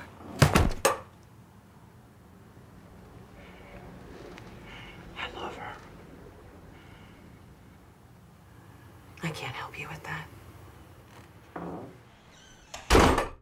Yeah, that part was confusing to me because I thought they were supposed to fly out that morning. Yeah, it almost seems as if they flew back. Yeah. So I don't know. Which I, I mean, they are wealthy, so. yeah. And I guess one of the things you can read into it is he's blaming his mother, but is all of this a play by Harge to try to get Carol back? Because yeah, he does I think keep, so. yeah, And there is a lot of overlap almost with the Draper marriage for sure. in Mad Men. She's not a lesbian in Mad Men, but she did have the extramarital affair after he had cheated on her relentlessly. That's right, So yeah. There is that same sort of anger though, that betrayal because she did it in Mad Men and then I see a lot of similarities. Kyle Chandler kind of looks like Jon Hamm. Yeah. Really. It actually reminded me of a scene that's in the novel It Okay. when Beverly's abusive Oh, husband Tom yeah. beats up her friend looking for her. that's right. And that's not in I am still actively listening to that audiobook that you recommended three years ago on Did here. you get to that scene? I believe so. Yeah. Yeah, because there's way more with that abusive guy where he Mhm. actually goes and follows her to Derry and everything. Right. Which isn't really in the made for TV movie. I, I don't think it's in the new movie either. I can't remember. Mm, I but whatever. So. Yeah. So yeah, this scene kind of you're afraid a little bit for Abby too. For sure. Yeah. But to be fair to Harge, he never actually hits anybody. He does fall down at one point where Which it is- sort of almost gets physical with Yeah. Carol, but not really. Yeah. I feel like Carol knocked him over. it was just a sad Just showing by ass. Yeah. She's like a jujitsu black Yeah. belt or something. Now there is a weirdness with Abby. He does pretty much take her word for it that Yeah. she's not there. He Right. doesn't force his way into the house. He is anything. confused by it. If she's not with me and she's not with you, where could she be? Meanwhile, out in the motels, Therese being a little creep smelling Carol's clothes. Oh, boy, yeah. when she's in the shower. And then she finds Carol's gun. So you're like, oh boy. Definitely feels a little bit more ominous. when you don't trip. know what this movie is about, there are things that make it seem like maybe more is going on. There is weird elements to the movie that once you understand it and you watch it all, it doesn't seem like anything. But gun is at play. This guy that comes Yeah, and there's play. a continuous evolution and cat and mouse game going on between Carol and Therese too. And you For really sure. just have to pay attention because again, they never say anything. So, for example, they get to a motel pretty early on. It might be the first night actually, and Carol is booking them two separate rooms. That's right. Yeah. Therese says, "Well, what about the presidential suite? I mean, if the rate's attractive." so Carol agrees, and then what happens? They are sleeping in different beds. Yep. Carol is asleep and Therese is awake, which I think you're supposed to take that she's disappointed. Yeah. Right. She was pushing them to be in the same room, but it's almost as if Carol is saying, "You're not ready yet. Hold on. Yeah. Let's pump the brakes a little bit." We got a lot of hotels to get to. Yeah, and I'm not sure if you're 100% supposed to read it that way or if maybe Carol is a little reluctant. they- you can take Carol's reaction a couple different ways. Maybe she's saying, hold on. Maybe she's not sure yet if she should do this. Well, they do have some scenes with Carol and Abby where Abby's kind of frank with Carol about like, "Hey, what's going on here? Like, what are you doing?" And Carol's sort of like, "I don't know." you know? Yeah. I know what I'm getting myself into and I shouldn't, but I can't help it. Yeah, and because of it being a less accepting society, perhaps she's carrying the weight of I need to let this young woman find her own way because I don't want to influence her too much Yeah. to choose a life that's going to be more difficult. Now, before Right. anyone jumps on me, I'm not saying that being gay is a choice, but in 1952, perhaps she was just saying, I don't know exactly what this girl wants, and maybe she doesn't either, and I should let her make up her own mind. And that, again, speaks to the age difference, which Well- would maybe be something people could get more into. I also think even though she wants to be here and she wants to keep spending time with Therese, after being slapped with that injunction, this is for real. Her relationship with her daughter is at risk. Yeah. And doing more to jeopardize that, I think, does hold her back. She knows that it was a risky play Yeah. to invite Therese, but at the same time, you wonder, well, why would she choose to go on a road trip at all? Right. She could have taken a flight to Miami Beach and just stayed there in Mhm. one place. But it seems like she sort of set up circumstances where she thought she could have her cake and eat it too. Yeah. Not that she shouldn't. I, I know that, that using that expression almost carries a connotation like I'm saying she's doing something she shouldn't be doing Right. or she's being greedy. She should be able to carry on her- the course. relationship of her choosing and also be able to have custody of her child. But I'm saying like in that world, she knows that that's very difficult and not likely, but she's still trying to do it anyway. Yep. And maybe she's created those circumstances where I'm like, okay, well if I go on a car trip and we sneak out together, that kind of a thing. But it doesn't quite work out. The first night, Carol and Therese sleep in separate beds and are not intimate together. As I said, a turn of events that seems to disappoint Therese. In Ohio, Therese meets a traveling salesman named Tommy Tucker. I thought this was a good scene that sort of illustrated who these two women are because you can compare and contrast how Carol and Therese interact with this new strange man. Therese, who normally seems timid and shy, is very friendly because that's what's expected of a woman Mhm. in 1952. Carol is more suspicious, Guarded. quiet, guarded, No strangers. doesn't really want to interact with this guy. I'm not saying she automatically Right, assumes right. he's a PI, but she but why would she want to engage yeah. with this person? A few days later, now as far west as Iowa, on New Year's Eve, Carol and Therese kiss for the first time and have sex. Mm-hmm. Both Blanchett and Mara said that they had great chemistry on set and filming their love scene was relatively easy. Blanchett credited director Todd Haynes for making her and Mara feel comfortable. There was a lot of trust on the set between Rooney and Todd and Todd and I, and he was very clear about how he wanted to shoot it and what parts he was going to use so we all felt very safe. The next morning, they discover this man, Tucker, has followed them all the way to Iowa. And so when I say the next morning, I mean the next morning after they have sex, Right. not the next morning after they met this guy. It's been a few days now. They've traveled from Ohio all the way to Iowa, and now he's there and is actually a private investigator Harge hired to obtain evidence against Carol. Well, it all happens with Carol going to the main office, and they're like, "Oh, there's a telegram for you," Yes. which is weird. I wrote this down and I still don't really know what the answer is. Yeah. I'm confused over what the telegram is and who it's from. I think it's Abby telling her. I don't know how Abby knows though. I feel like there's some indication that the telegram came from Abby. It would have to be because I don't even think her lawyer would know where she is. Right. Abby's probably the only person who would have any idea where she is because she does have scenes. Carol does of calling Abby a couple times in these motels. So Yes. clearly there's this communication going on. How on earth Abby would have any indication that something like this is going on? I don't know. Yeah, I don't know either. Now, I mean, who knows? Harge seems like he can talk out of turn. Potentially, Yeah. this could be what Sarah Paulson was referring to. Maybe there are there's a scene where Harge confronts her again and says something, Right. Or somewhere there But might have been another scene that got cut. That's I don't the know. thing. I think after you watch this movie one time, this part is weird that you don't know what led up to this, but the mystery is better because it is all of a sudden a change in Carol's demeanor. She's going for her gun. Yeah. She's frantic in a panic and you're like, "Where is this heading?" I guess the way that they do it in the movie, you have to get to a way where she's angrily going to confront this guy the way that she does. Yes. But you could redo it where they find out that he's spying on them and put the piece together that it has to be Harge without there even involving a telegram. Yeah, correct. But I guess the way that it was originally written had something to do with that telegram, so they had to leave that part in, and it is sort of confusing as to how that all plays out. But Carol confronts Tucker in his motel room, threatening him at gunpoint, but he claims to have already sent the tape recordings back to Harge. Now I Do you noticed- believe that?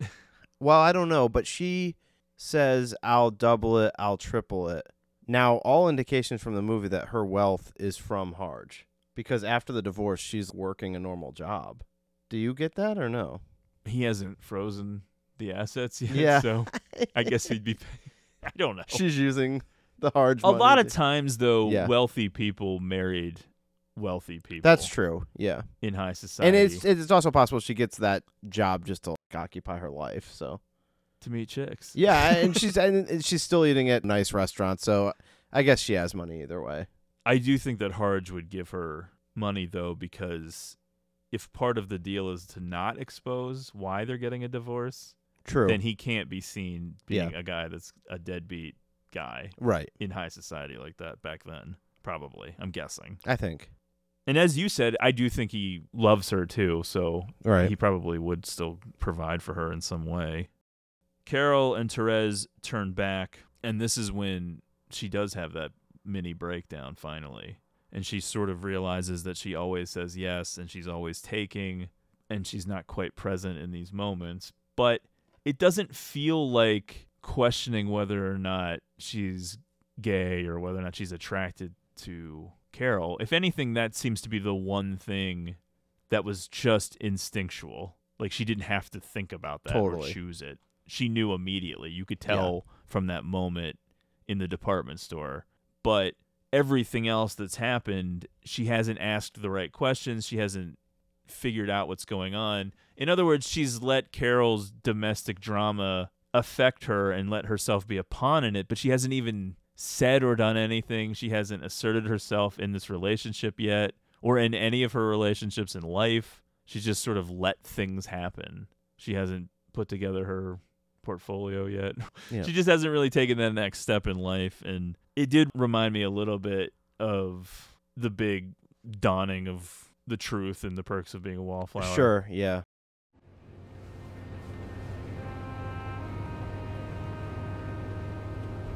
What are you thinking? Do you know how many times a day I ask you that? Sorry.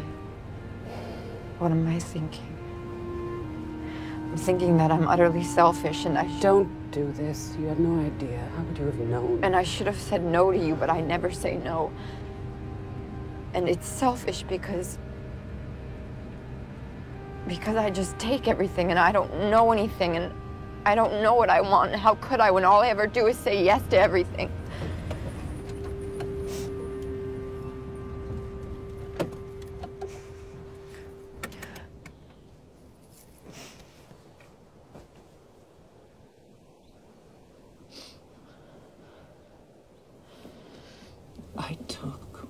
Gave willingly.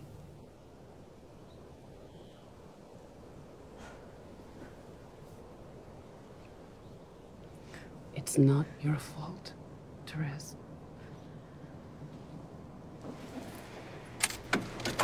All right.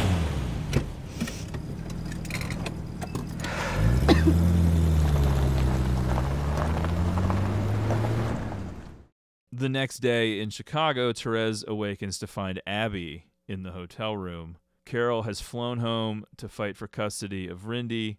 Abby has arrived to drive Therese home. Also, sort of a shocking moment. There's a few. This guy being this private investigator, and then the whole sequence with the gun. But then I was like equally surprised by this moment. This is the part, even aside from the telegram, where it feels like you can sense the missing scenes because there's this interaction between Therese and Abby that doesn't make any sense, really. The why do you hate me stuff? Yeah, Or- yeah. Where is? When did they even interact Right. before? Yeah. that is weird. I agree.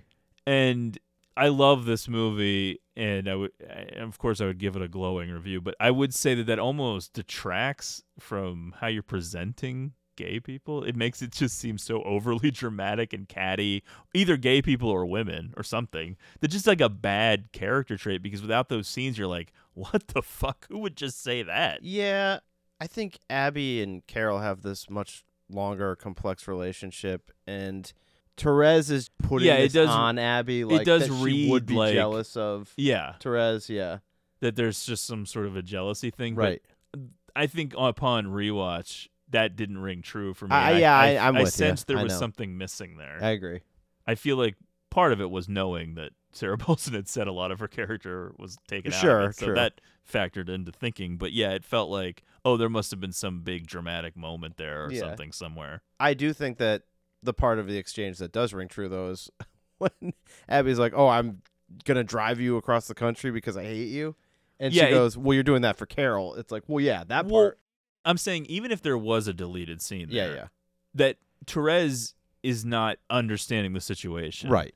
Abby does not hate her. Whatever she's reacting to was probably something more being upset with Carol for taking this unnecessary risk, for Yeah. being reckless, whatever. And because of Therese's insecurity Mhm. at her own inexperience, she's misinterpreted this. Factoring into the way she was crying after the scene with Harge, too, where she feels like responsible for something that's happening. She's guilty for not being gay, but for disrupting Carol's life. Yeah. She's taking the blame for Harge being Right. angry. She's taking the blame for Abby potentially being upset at Carol in a scene that we didn't see. This is all speculation, but I mean, I will say it must be nice to have a friend like Abby in your life who's gonna do this for you. I'm sure their relationship is more clearly defined in the Yeah. novel, I would imagine. Abby gives Therese a letter from Carol that is narrated over the melancholy drive back to New York, essentially telling Therese the relationship cannot continue. Therese is beyond devastated. Back at home, she gives in and calls Carol, but knowing she risks losing custody of Rindy if she continues her relationship with Therese, Carol hangs up. I did like that Therese finally is saying it though, Mhm. because she says, "I miss you, I miss you," into the phone once it's been hung up. Yep. Therese finally creates that portfolio of her photographs and gets a job at the New York Times. In the meantime, Carol has been seeing a psychotherapist as a condition of the divorce settlement. Now she's playing a role at this point. Carol has come back and agreed to some sort of yeah, that's what I was going to say. There is a scene Yeah. where they're all having dinner with who I guess is probably Harge's parents. Uh-huh. And there's like an SNL level tension at the dinner. it's Carol Harge, the in-laws. It's like that skit from the '90s with Will Ferrell, We don't Anna Gasteyer, and Sarah Michelle Gellar, where she's like, "Shut up, you drunken witch!" Where they just start shouting because she's like, "He's not a doctor." We certainly don't see it all, but Carol has come back with a plan to placate, to try to smooth things over. Whatever Yeah. I was going through was I had some sort of mental episode, and now I'm all good. Yeah. She is doing that as a way to try to get her daughter back. I believe though that they are probably still divorcing. I I'm think guessing, so, yeah. but that Harge wants to do it on his terms, Right. Where they still seem normal, and it's not going to be. It is like one of those like lesbian, I, it's like the Salem. It's like we'll admit you're a witch, and then it's okay. I was thinking of other SNL sketch ideas, and so Okay. you could do a parody of Carol, but instead of Carol, call it Karen. Where she's at the department store, but she's like complaining to the manager. I don't know. I can't even remember where I was going with that. I was just thinking of the way Carol, Yeah. like the title card, the Super 16 millimeter film stock, and how it looks, the filter they use, and everything, and just but it's just Karen. I don't know, 1950s, and I'm here for it. Rindy becomes this pawn now being used to make her mother conform and behave and be quote unquote normal. During a confrontational meeting in mid April with divorced lawyers, Carol suddenly admits to the truth of what the tapes contain and refuses to deny her sexuality. To avoid going to court and the likelihood of a public scandal, she tells Harge that he can have custody of Rindy if he allows her regular visits. We expect, given the seriousness of the charges and the incontestability of the evidence, that the court will grant sole custody of the child to my client. Not so fast, Jerry. My client's psychotherapist is perfectly satisfied with her recovery from the events of the winter, asserting she is more than capable of caring for her own child. She's had no further contact with uh, the girl in question, and we have sworn depositions from two Saddlebrook Institute psychiatrists clearly stating that, in their opinions, a series of events precipitated by my client's husband drove her to suffer an emotional break, which resulted in the presumed aberrant behavior. That's absurd. Furthermore, All given right, the way Fred, that these this how tapes you're were obtained and recorded, we're confident of their inadmissibility. Right, first off, Fred, I want to see these depositions, and secondly, May, may I w- speak? I won't deny the truth of what's contained. This is off the Fred. record, honey. May as well be on the record. Harge, I want you to be happy. I didn't give you that. I. I failed you. I mean, we both could have given more, but we gave each other Rindy. And that is the most breathtaking, the most generous of gifts. So, why are we spending so much time trying to keep her from each other? Now, what happened with Therese, I want it. And I will not deny it or say that I. But I do regret and I grieve for the mess we are about to make of our child's life. We Harge are both responsible. So I think we, we should set it right.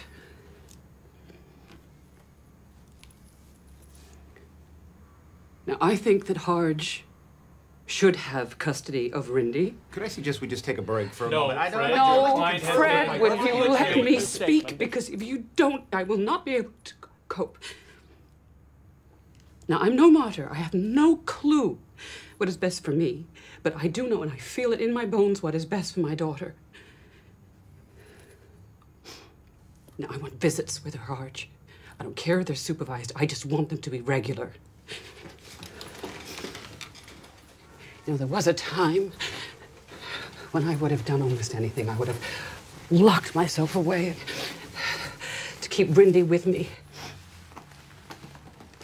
What use am I to her, to us, if I'm living against my own grain? So that's the deal. I won't, I cannot negotiate anymore. You take it or leave it. But if you leave it, we go to court. And if we go to court, it'll get ugly. And we're not ugly people, oh, Harge.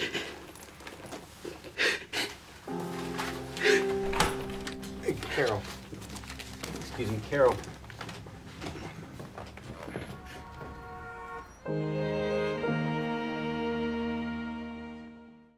And this is the big emotional moment Oh, sure. of the film and you do have that hearts burning and quiet defiance feel of Right.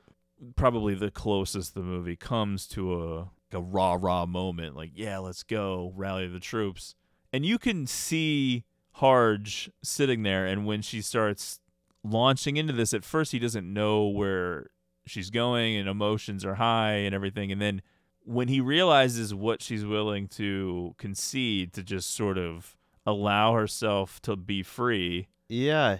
He does buckle and you can tell without it being made official like oh yeah he's going to agree to the regular Oh, visitation he's taken aback. I think us as viewers are taken aback. yeah because she's now willing to concede the one thing that she Right. was fighting for just because it's not worth denying herself because then she's not really being who she is and Right. that's what Nagy was talking about in the quote about motherhood and the radical ideas is basically what Carol is saying is I can't be her mother if I'm pretending to be this other person who I'm not. And that is an interesting thing because Of course. I think a lot of people would think, well, you have to just sacrifice more of yourself to be a mother, that kind of an idea. And I don't know what's right or not, but it, it's definitely a more radical way of thinking. Being true to yourself, I guess, would allow you to be a better person and better example. Or maybe even just feel okay being yourself and going through life. I think you cause yourself some degree of unhappiness. I guess the severity can vary, but trying to fake it through life and be someone that you're not. Yeah. And I guess what she's saying is, how could I be good Right. for someone then? How could I be her mother? And it is an unexpected compromise because you know we're ramping up towards the end of the movie, and I think traditionally you would be expecting more of a tragic breaking point here.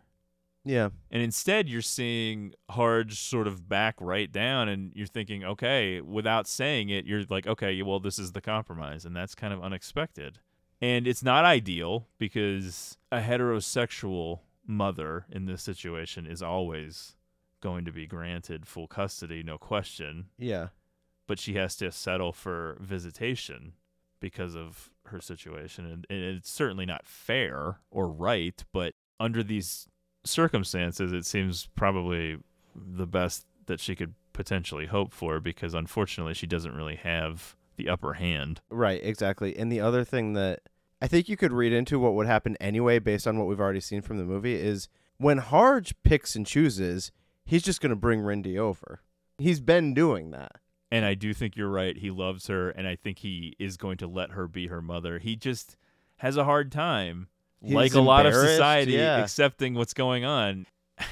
You have to understand, he's probably taking it personally in a way that he shouldn't. It has nothing to do with him. This is her. This is who she is, Carol. But you can pretty much guarantee he doesn't think like that. This is somehow something to do with him. He's not man enough in some way, or at least he's afraid other people will think that. He should have done something differently. You know, there's a million ways that he's trying to process this, but I don't think that he's going to actually withhold Rindy from her or anything like that. I don't get that sense. No, I agree with you. This was all a power play, and he's using the resources that he has, and it's certainly a misogynist world. And I think he also understands in that moment, since she's willing to go to that length. Yeah, it is like a little bit of a- can't win her back. It's a breaking point. yeah, he finally understands this is who she is, and I cannot make her be who I want her to be. Right. be. Carol writes to Therese, and they meet in the lounge of the Ritz Tower Hotel. Very subtly, we have returned back to the beginning of the film, only this time we'll learn the nature of Carol and Therese's conversation before they are interrupted. Carol reveals she is going to work for a furniture house and has taken an apartment on Madison Avenue. Therese declines Carol's invitation to live with her, Carol tells Therese that she is meeting associates in the Oak Room and that if she changes her mind, they can have dinner. Therese remains still, and Carol says, I love you. They are interrupted by Jack, a colleague who has not seen Therese in months, and Carol departs, and we're basically where we started the film. It actually was reminding me a lot of Jimmy Eat World. Okay, I wasn't expecting that. The song for me, This Is Heaven. Okay. The lyric, If I can't let myself be happy now, then when. That's basically the the speech that Carol is giving. That's true. To Therese here. Yeah, I wouldn't have placed that. Something that I've also tried in real life. Only semi successfully. But I also thought that you could probably sync up the album Clarity by Jimmy Eat World if you press play right as you hit play on the on the Blu-ray of Carol. It probably I all syncs so, up. During the height of all of that kind of bullshit, when people were saying that about the one Coheed and Cambria album and one, of the, Lord of the Rings, yeah, I, I don't even remember which movie. I think it was the Fellowship of the Ring. A friend of mine when I was in a band with him made Uh-huh. the joke about one of the Get Up Kids EPs syncing up with Back to the Lake. The Wonder Years the episode. Wonder Years episode that we covered in one of our very first episodes on this podcast. That would be brilliant. And I mean, that's a joke that's Yeah. probably funny to almost no one. They're like, what the fuck are you even talking about? But if you're familiar with the Get Up Kids and kind of just how we were kind of emo Yeah. in our early 20s and the stupid song lyrics we had, and then also our obsession with the lake and back to the lake, which my obsession evidently carried over into doing this podcast true, yeah. like a decade later. That's a great episode of television. Uh, I mean, what, you- what can I tell you? just the idea that a band would make an EP that syncs up with this episode of the Wonder Years. oh, that kills me. Yeah. I don't know. I don't know. Were you a Jimmy Eat World guy? Did Kind you of. like that album, Clarity. Yeah. I think that that album does kind of remind me of this movie. Okay, I, I wouldn't have placed that, but I, I think I can be convinced. I don't know. I think you could sync it up. Yeah. I do like Carol's approach too. It's one that a lot of our listeners could probably relate to, where Oh, it's I'm just sure. sort of like, well, I guess you probably wouldn't want to, but Would you know, you, what- I- but unless Therese is like, I haven't heard Absolutely. from you in months. Now you're saying, do you want to live with me? Showing up with some kind of crazy proposal and then immediately putting the ball in my court. yeah, it's a move. I wasn't sure you'd come. It's nice of you to see me. Don't say that. Do you hate me, Therese? Oh, how could I hate you?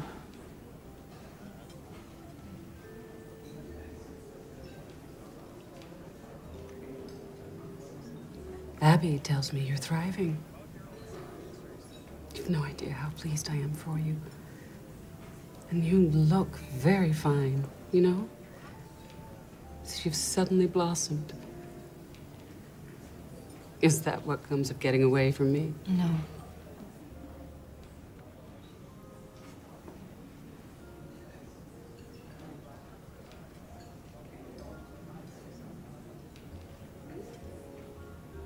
What? Nothing.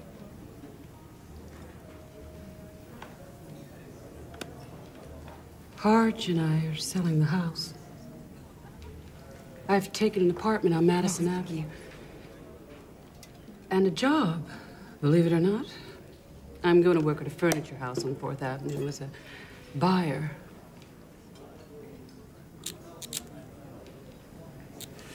Have you seen Rindy? Once or twice.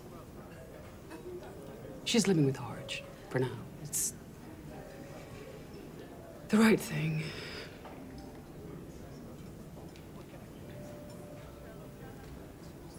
Anyway, the apartment's a nice big one. It's big enough for two. I was hoping you might like to come live with me, but I guess you won't. Would you?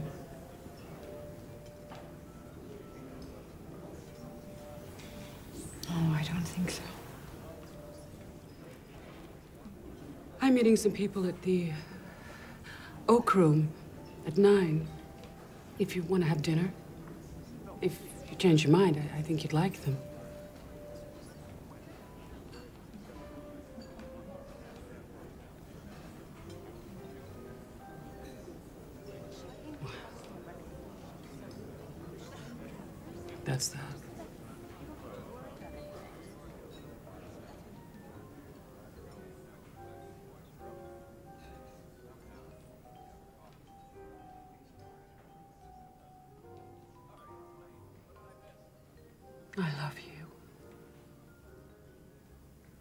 Therese, is that you? what do you know? I- I'm saying to myself, I know that girl. Jack. Gee, it's great to see you, Therese. It's been months. Months. Jack, this is Carol Aird. some time has passed and we'll we'll get there in a second. Actually, basically the beginning of this movie starts in the build up to Christmas 1952 and it ends probably mid-April or mid-spring 1953. So some months have passed.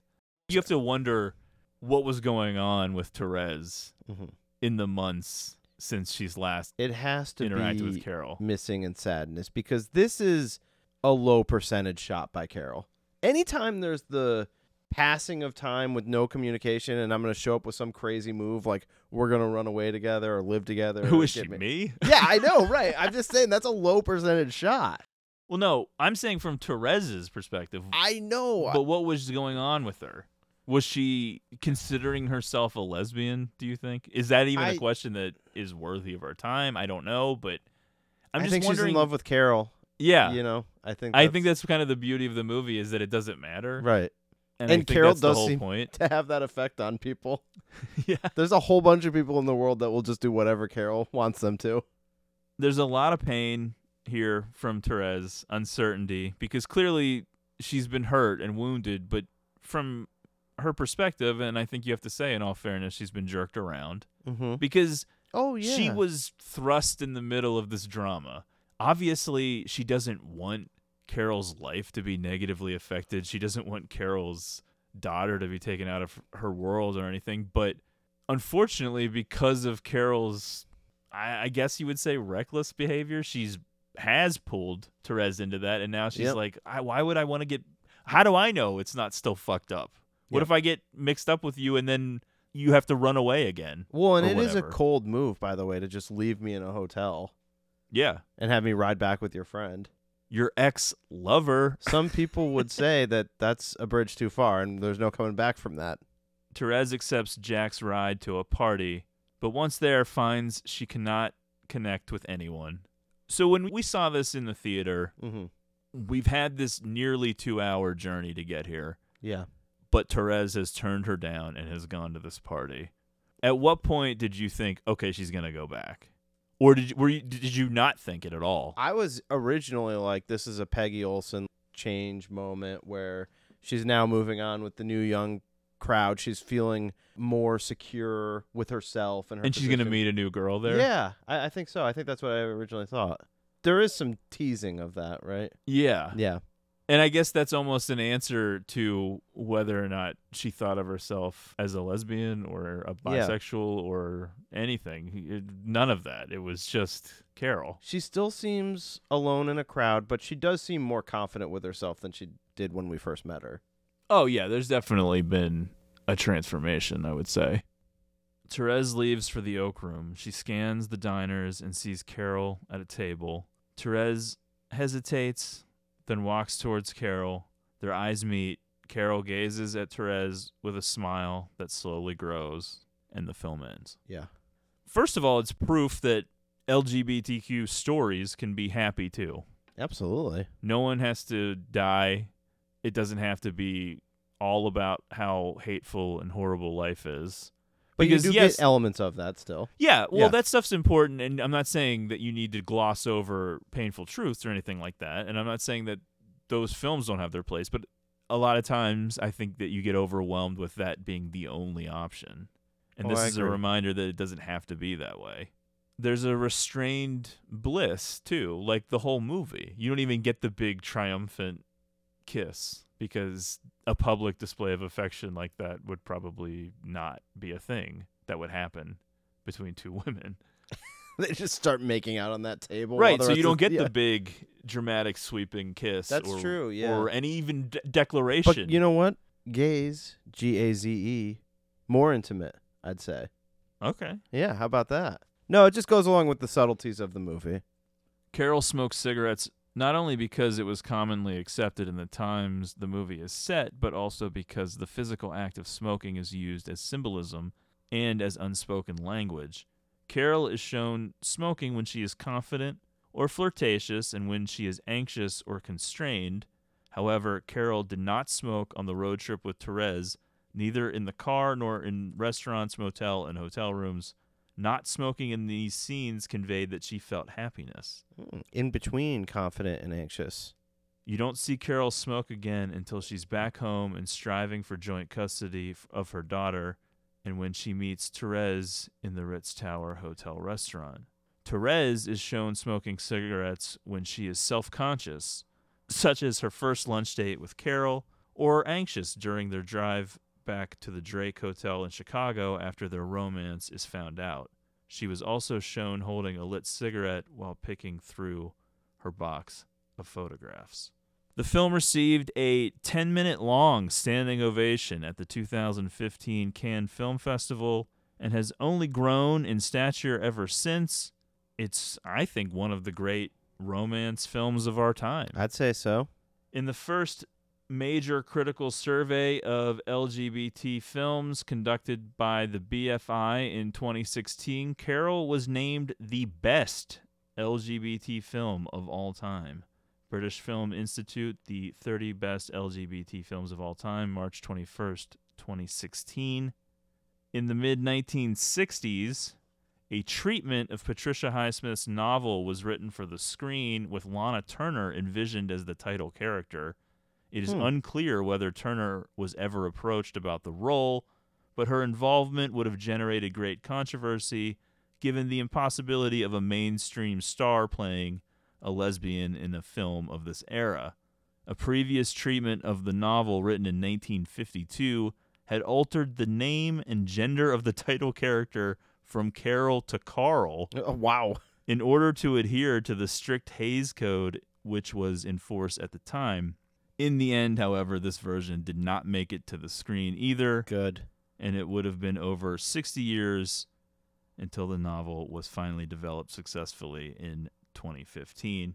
Ultimately, yes, thank God. Yeah, that really. never happened. Unless, of course, they could have done it in a way where it was obvious, but still within the code. But Right. They probably wouldn't have been able to pull it off. Yeah, I'm yeah. sure that script would have.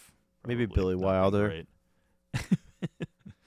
Anyway, folks, that's Carol. It's a good one to check out if you're looking for new holiday feeling films that aren't overly Christmas. Yeah, you described it as cozy. Uh, It really is a work of art in my mind. I love the the costumes, the wardrobe, the score, the visual element of it, and it's the complete package. I think that it's pretty cool that even though it didn't get nominated for Best Picture, it's probably become more of a darling than even Spotlight, which won Best Picture. That's true. Yeah. Which is a good film, and Yeah, I'm not disparaging it, No, no. but it's one of those movies that seems important in the moment, but how often are you going back? Totally. Whereas Carol, you could probably watch it for the rest of your life. Absolutely. Every holiday season.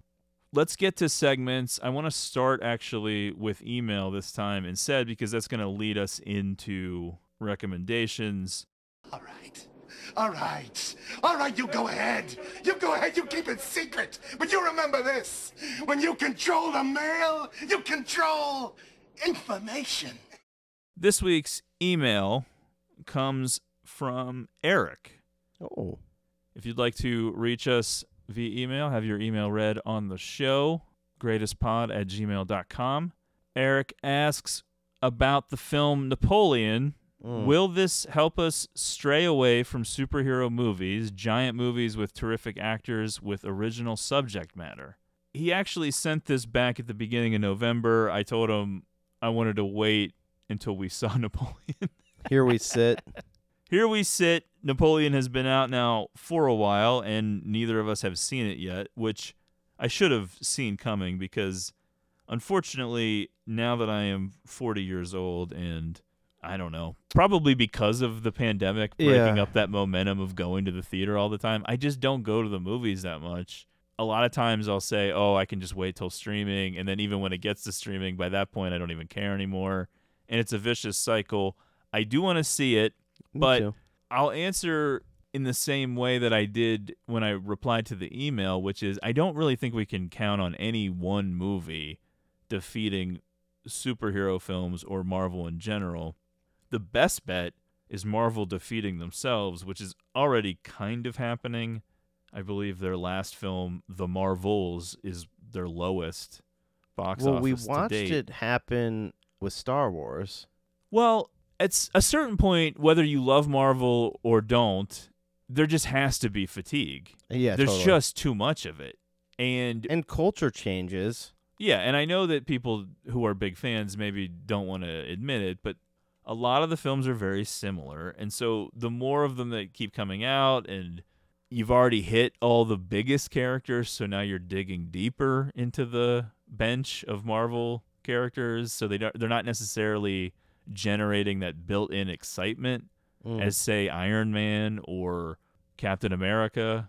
All you can really hope for is that it'll burn itself out as fads and trends always do, and that it will kind of go the way of the Western, where it was a thing that lasted for a while and was a big genre and then just sort of faded out. My biggest fear, I guess, would be what is going to replace superhero movies, or is that just going to be the end of the theatrical experience now? I don't know. because theater chains, I think, are only really around because of movies like superhero movies and a few other blockbusters. If it wasn't for that, I don't know that the other things could sustain it. If you subtract the biggest movies of the year and just left it to all the mid card stuff, I don't think that's enough anymore. No. If blockbusters go the way of the dodo, I think you're going to have a death of the multiplex and you're going to only have small two or three screen theaters and maybe only a couple per city. And I don't know how many movies will even be released theatrically at that point. I know that's really grim and that, that's still a ways away, I think. I don't think that's going to happen immediately, but we're going to have another rough, I don't know, anywhere from three to six month period at some point when we get hit with this strike. I know that the strike is over, but they didn't do anything for months. So Right, there's going to be a period where there's no new things, really. If that's going to kill theaters even more, I don't know. But Napoleon, I'm excited to see it. I was surprised how people are into it, and I don't even just mean like in terms of them reviewing it, but more people in my life that don't go to the theater that often have gone to see Napoleon, and I just would not have expected it. But I, I do want to watch it at some point. It's just I, I don't know it. It wasn't one that for me I was like this needs to be like an opening weekend. Yeah, it's weird. I- I would have expected as I got older to be more into biopics and historical dramas, and yet that seems to be something that I like less and less and have less tolerance for as I get older. I will say it is the only way that I know stuff about history is if there's a movie about it. Well, I've heard that not everything in Napoleon is super accurate, so I don't know. Eric, if you've seen Napoleon, send us another email and tell us about it. That could be a thing that our listeners could email us about too. If they've seen new movies in the theater and they want to give us their reviews of them. Oh yeah. Don't go crazy with it, but if you want to give us a, a few sentences on new releases and stuff, that's fine too. We could even have correspondence if you want. I don't know. We'll see. Mm-hmm. What are you doing? What? What? Vincent stopped making picks. Well, how am I going to know what movies to see? We have a wide variety of Gene picks. Gene's trash. I'm Gene. But that takes us into recommendations because we have seen some new or semi new films. Oh yeah. I'll let you discuss the new Alexander Payne movie first, and then I'm going to discuss something I saw in the theater, and then we'll both discuss the new Todd Haynes film, Okay, which is yeah. currently streaming on Netflix. I did see the holdovers. I Uh, was supposed to go. Yeah, tickets go. purchased by Lindsay, and she thought of you. She's, that was sweet. It's I now in her head. She's like, we can't go to the movies. Eh, we have to at least invite Zach. I might be Waterworks only. Yeah. in terms of theater choice for a while. Okay, well that's good to know. So Zach was a, a last minute but not unexpected bail. yeah. Is a is a way Predictable bail Yeah. after the ticket was already bought. I did But pay for it. I, I do have to just talk about a little bit of the night because I'm like, I, it worked out so well that Zach wasn't there because I, a slew of bad situations leading up to the movie, including going to a bar with not that many people in it where we could not get served, could not get food ordered in time. We had an hour before the movie and just like barely got one drink out of the ordeal. Then we walked to the theater, which I've been to, I, I don't know, 30 times in my life. Yeah. And never have had a line. never one time have had a line. And there's a line out the door outside, and people are irritable, like, what's going on? And then you're finding out that there's uh, one scanner down, so they're like scanning people one by one very slowly. And then at some point, we've waited and we're kind of in the building, and then a group of people behind us are just like, all right, fuck it, we're just going.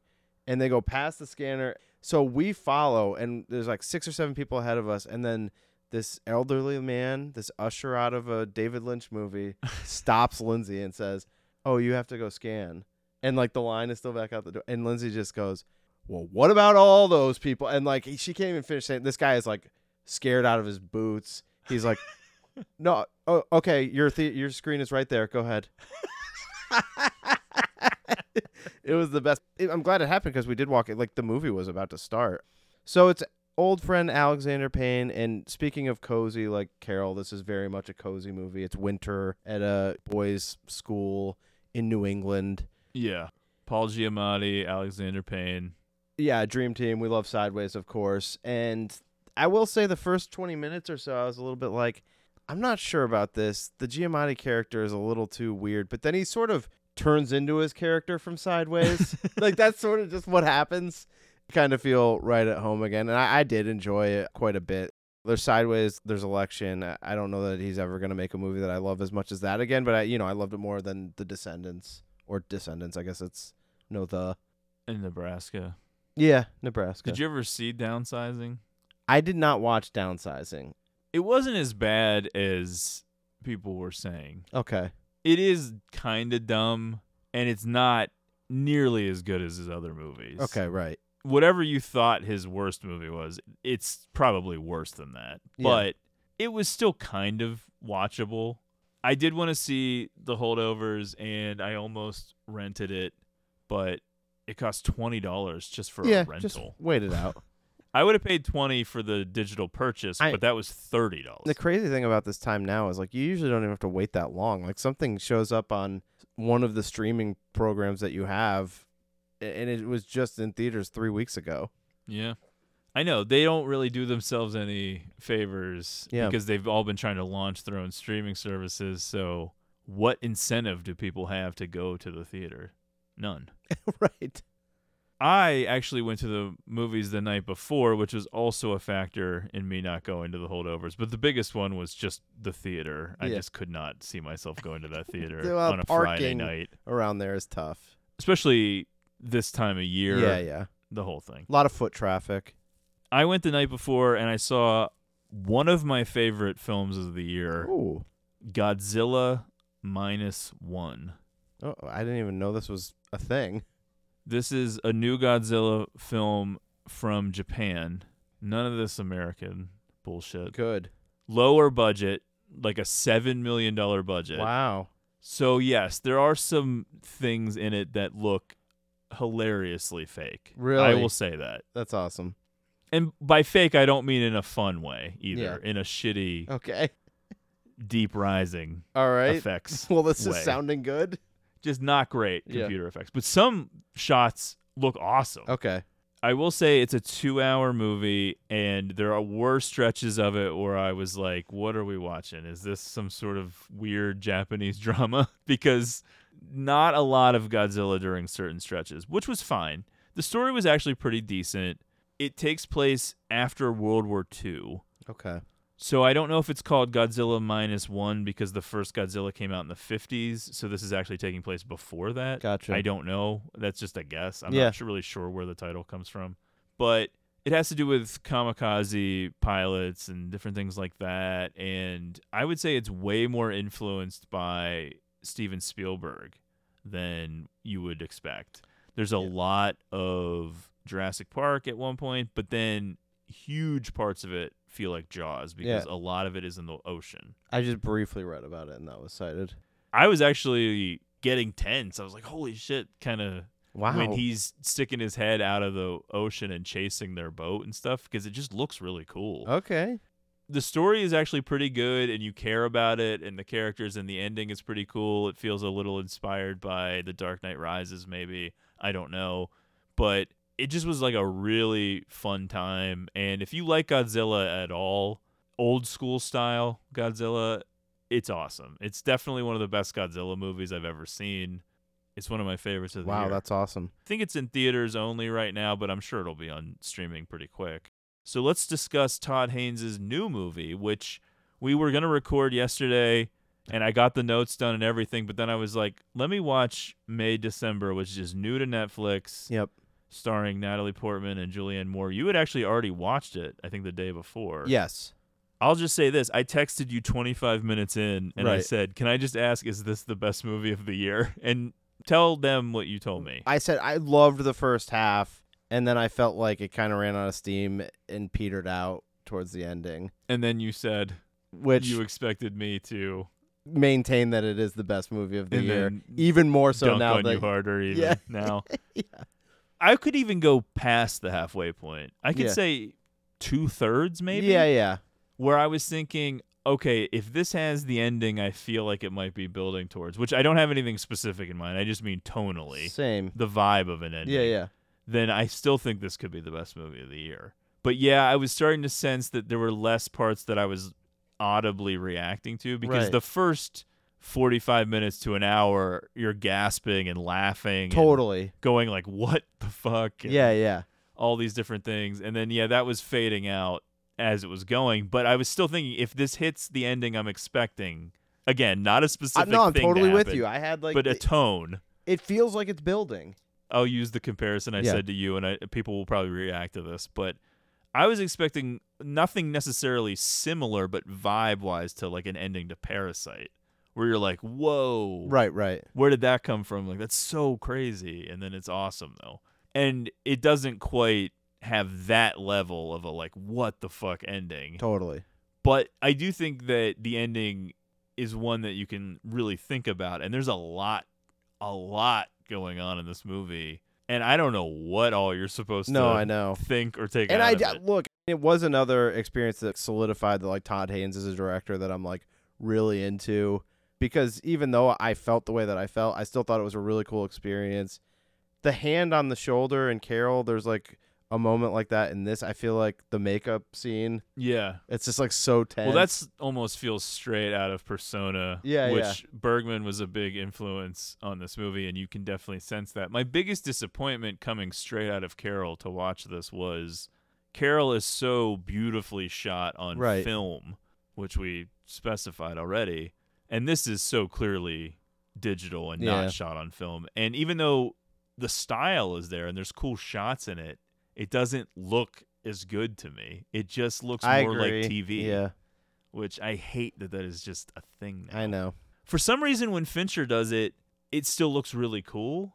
Fincher took digital and made it so cold and his own thing. Yeah. That it's still you can just tell it's him. But other directors when they Nicolas Winding Refn kind of has that too. yeah, but I, d- I don't really have a, a vibe for what he would have been like on film though. Yeah, true. Fincher like Fight Club and Yeah, Seven and those right. movies are shot on film, and then he switches over with. With Zodiac, or was it before that? I think we talked about that in Zodiac, but maybe parts of Panic Room. I know that Yeah. Benjamin Button was definitely shot on film. Oh, for sure. But anyway, for those of you who don't know, it May December is loosely sort of based on Mary Kay Letourneau, who is one of those famous tabloid stories from the 90s, was a teacher, I believe a woman in her 30s who had a sexual relationship with one of her students. In this, they make it someone who works at a store. I think Mary Kay Le- Letourneau was a teacher, but maybe I'm wrong. Whatever it was, it was an inappropriate Yeah. relationship with someone in seventh grade. She goes to prison, has a baby, gets out of prison but maintains this relationship. They are then a couple, which this happened in real life too, although this is not who Julianne Moore's actually playing. Right. But it's based on that.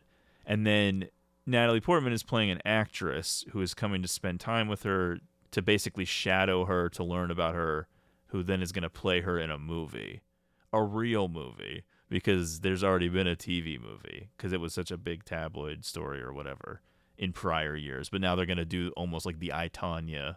That's kind of the vibe I got. Yeah, right. Okay. It was like, oh, now we're doing a real movie. Yeah.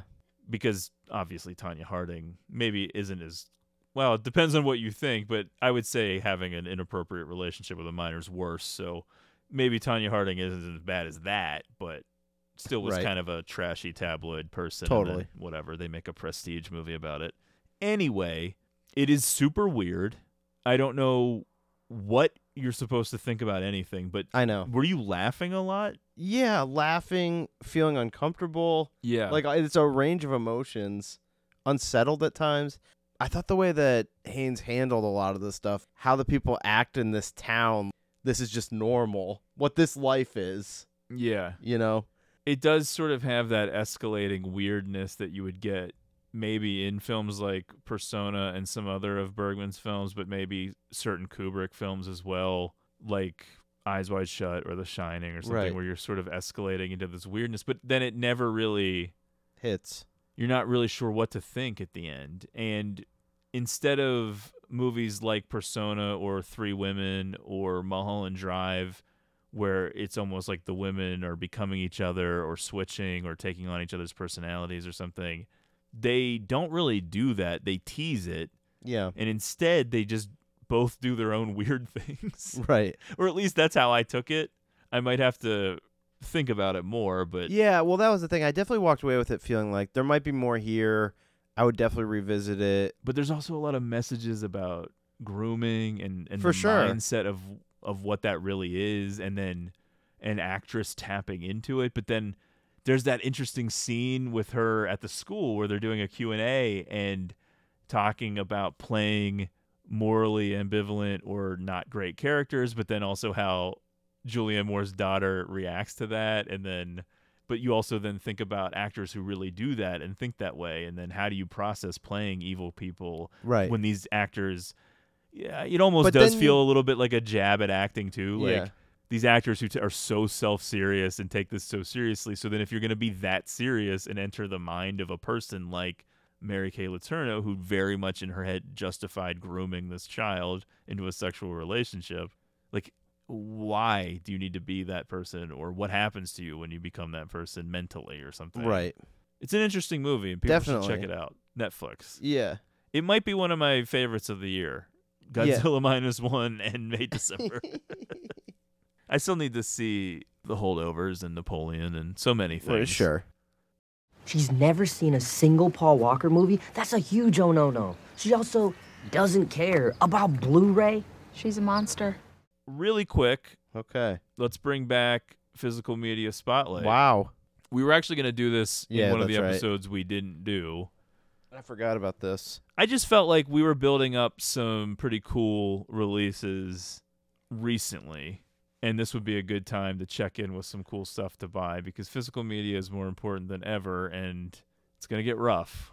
But it's a cool time to buy stuff because boutique labels are able to scoop up stuff Definitely. right now because most of the regular studios don't care. Although it's interesting that Bob Iger has sort of brought Disney back to physical releases and The Mandalorian and WandaVision and all that stuff has gotten like 4K Yeah, that is cool. releases now. People don't understand. They willingly cut this off themselves, this revenue stream. Yeah, I know. Listen to Matt Damon in one of those little TikTok videos explain this, but this was a huge industry that they themselves decided to stop. It's because if they control it, it's almost like radio plays what they want you to hear. you know, Yeah. they controlled it themselves. They decided we want you to do streaming. Because if they left it to Netflix, they decided what they could license out to Netflix. Yep. They could have kept the home video market afloat for years before streaming eventually would have had to have taken it. But they all dove in head first, cut that off, and then a CEO like Iger comes back and he's like, "Well, we this was a huge revenue stream that's gone now. Why don't we try to sell some of this crap?" Yeah, really. There are people who want to buy it. I know. Now, granted, there's less of them because we cut that market off ourselves. But if we charge enough money for these stupid 4Ks or whatever, anyway, Matt, you had a big month with Criterion in November. That's right. Why don't you run down those releases? Because I've got at least one of them right now, and I'm gonna probably get a, another one soon. Well, look, this is my life with this stuff. Last Picture Show, a movie that's been part of a Criterion greater box set Yes. with other movies, but not an individual release. The only U.S. Blu-ray release of the Uh-huh. Last Picture Show was a part of that BBS Criterion box set. Right. Now there was that region-free one which you ended up buying, and then Yes. immediately Criterion does a single. Which But is what happens to me every time. it, at first it did seem like it was doomed to happen to you again because you don't like to splurge on the box sets. So Yeah. then Columbia did a 4K set. They've done a few of them. And one of the volumes included The Last Picture Show in 4K. but That's right. again, you had to buy the whole box set. Now, I did point out that you could have bought it on eBay individually, but uh, thank God you didn't because then Criterion finally announces it. But Not only that, which and I should point out, I mean, Last Picture Show is just like one of my favorite movies that I've been chasing. Yeah, and so even though I did splurge on that Columbia set, as soon as Yeah. Criterion announced it, I was of course going to buy the individual Criterion 4K. That's but right.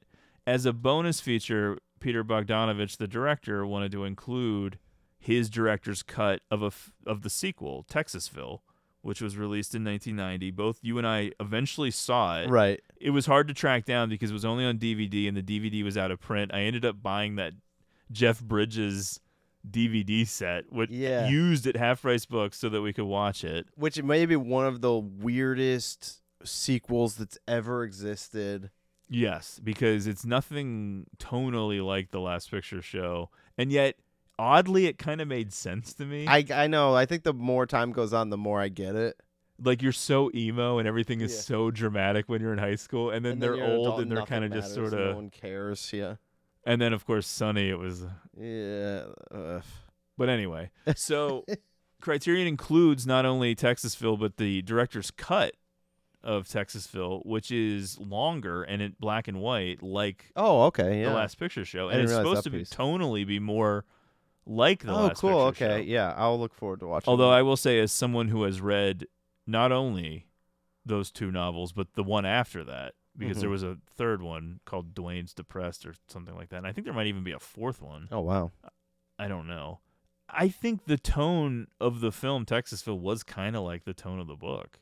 The version that we've Yeah, yeah. seen, the regular theatrical cut. Anyway, that we're rambling Huge, about things though. that people don't care about. Texasville bombed and no one cared about it, but That it was, so cool to us to see that included, though. yeah, well, Bogdanovich, I guess it was important to him because no one had really seen his director's cut, and it was a movie no one cared about. Yeah. So, what are the chances this is ever going to see the light of day? So, it gets added as a bonus feature to the Last Picture Show 4K.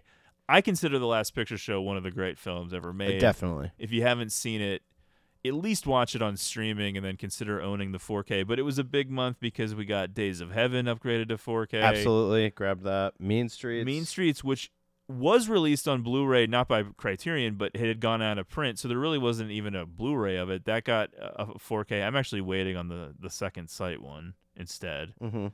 And then, what was the other? That La Cérémonie. Or oh yeah, what's that guy's name? The director? Claude Chabrol? Yeah, I have a couple of his box sets, but unfortunately that movie's not in it, and that's like his biggest one. With uh, Isabelle Huppert. Yeah, she's actually in a couple of his movies, which is why I got into his box sets because I really like her. Yeah. When Criterion does their announcements, I've never done something like this before where I just buy four out of the five things. Like I, I put it all in in one order. Well, I kind of felt that way about this month's Shout Factory 4Ks. That's true.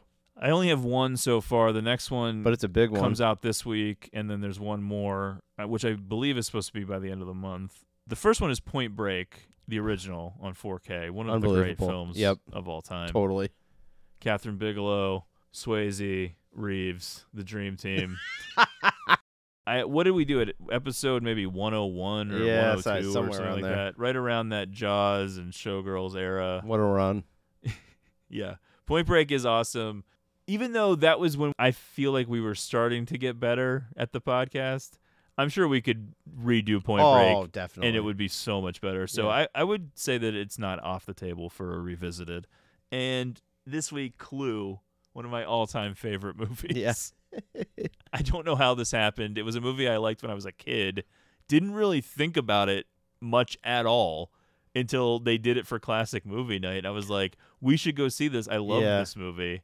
And I've kind of been obsessed with it ever since I we do. saw it. I I know. I do miss going to those classic movie nights. Well, I was looking at what they're showing at our old theater Yeah. this week, and they have Die Hard and Love Actually and Mm. several Christmas movies. So it seems like they do show random Gotcha. movies. I don't know.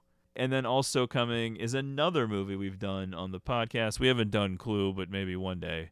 But JFK. Oh, yeah. a big deluxe I Shout. Factory 4K. Nuts. Coming at probably by the end of the month. So, like I said, not everyone needs to have a completely insane Also hilarious. I just bought a Blu-ray of JFK like not that long ago. I don't even have it on Yeah. Blu-ray because it was kind of. Which version did you get? I, I don't know. All right, we'll talk. Whatever was available. Anyway, you don't need to have a, an insane, crippling, almost disturbing collection, but I do think that you should have either a PS5 or some kind of reasonable 4K player, and then a TV capable, and then just keep up to date with some physical media stuff that's important to you but feels a little bit more personal. In other words, you don't necessarily need to buy Jaws and the Dark Knight trilogy or Star Wars or something, but Whoa. Well, I'm just saying those are always going to be Yeah. somewhere. There's no risk really of losing access to that. I That's true, yeah. But there are tons of things that you could lose access to, and I'm not just talking about oh, I can't stream it for free. I mean, there's stuff that you can't even rent in the streaming world. Oh, I know. So just keep that in mind. I always think it's nice to have some of your favorites though always on hand. Anyway, let's wrap it up. Thank you hell. so much Yeah, for really. listening. How long was this? Back with a vengeance. I don't know. folks. Well, there's a lot to say. Totally. It's been a long time We're since we last energized. recorded. Come on. Well, we're going to jump into those listener requests next. They may not be as long as this because we're going to try to probably record two at a time for Yeah. a minute to try to get caught back up. But anyway, thank you so much for listening. Follow the show on X slash Twitter at greatestpod. Please email us greatestpod at gmail.com. Please make sure you're subscribed to the podcast on Apple Podcasts, Podbean, etc. Thank you so much for listening, and we'll be back real soon.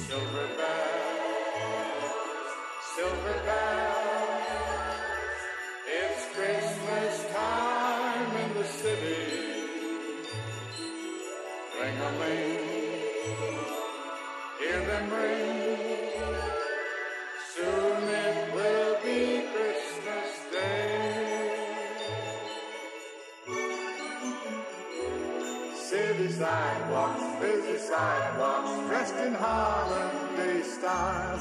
In the air, there's a feeling of Christmas. Children laughing, people passing, meeting smile after smile. And on every street corner, you hear silver bells, silver bells. It's Christmas time city. Ring a ling, hear them ring. Soon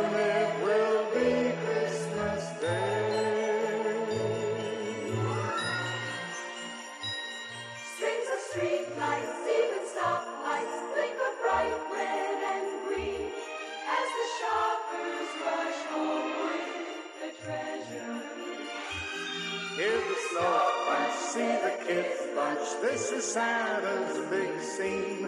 And above all this bustle, you hear silver bells, silver bells.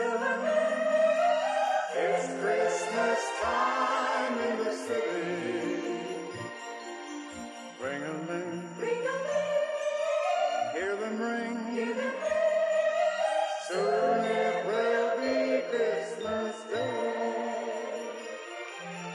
Silver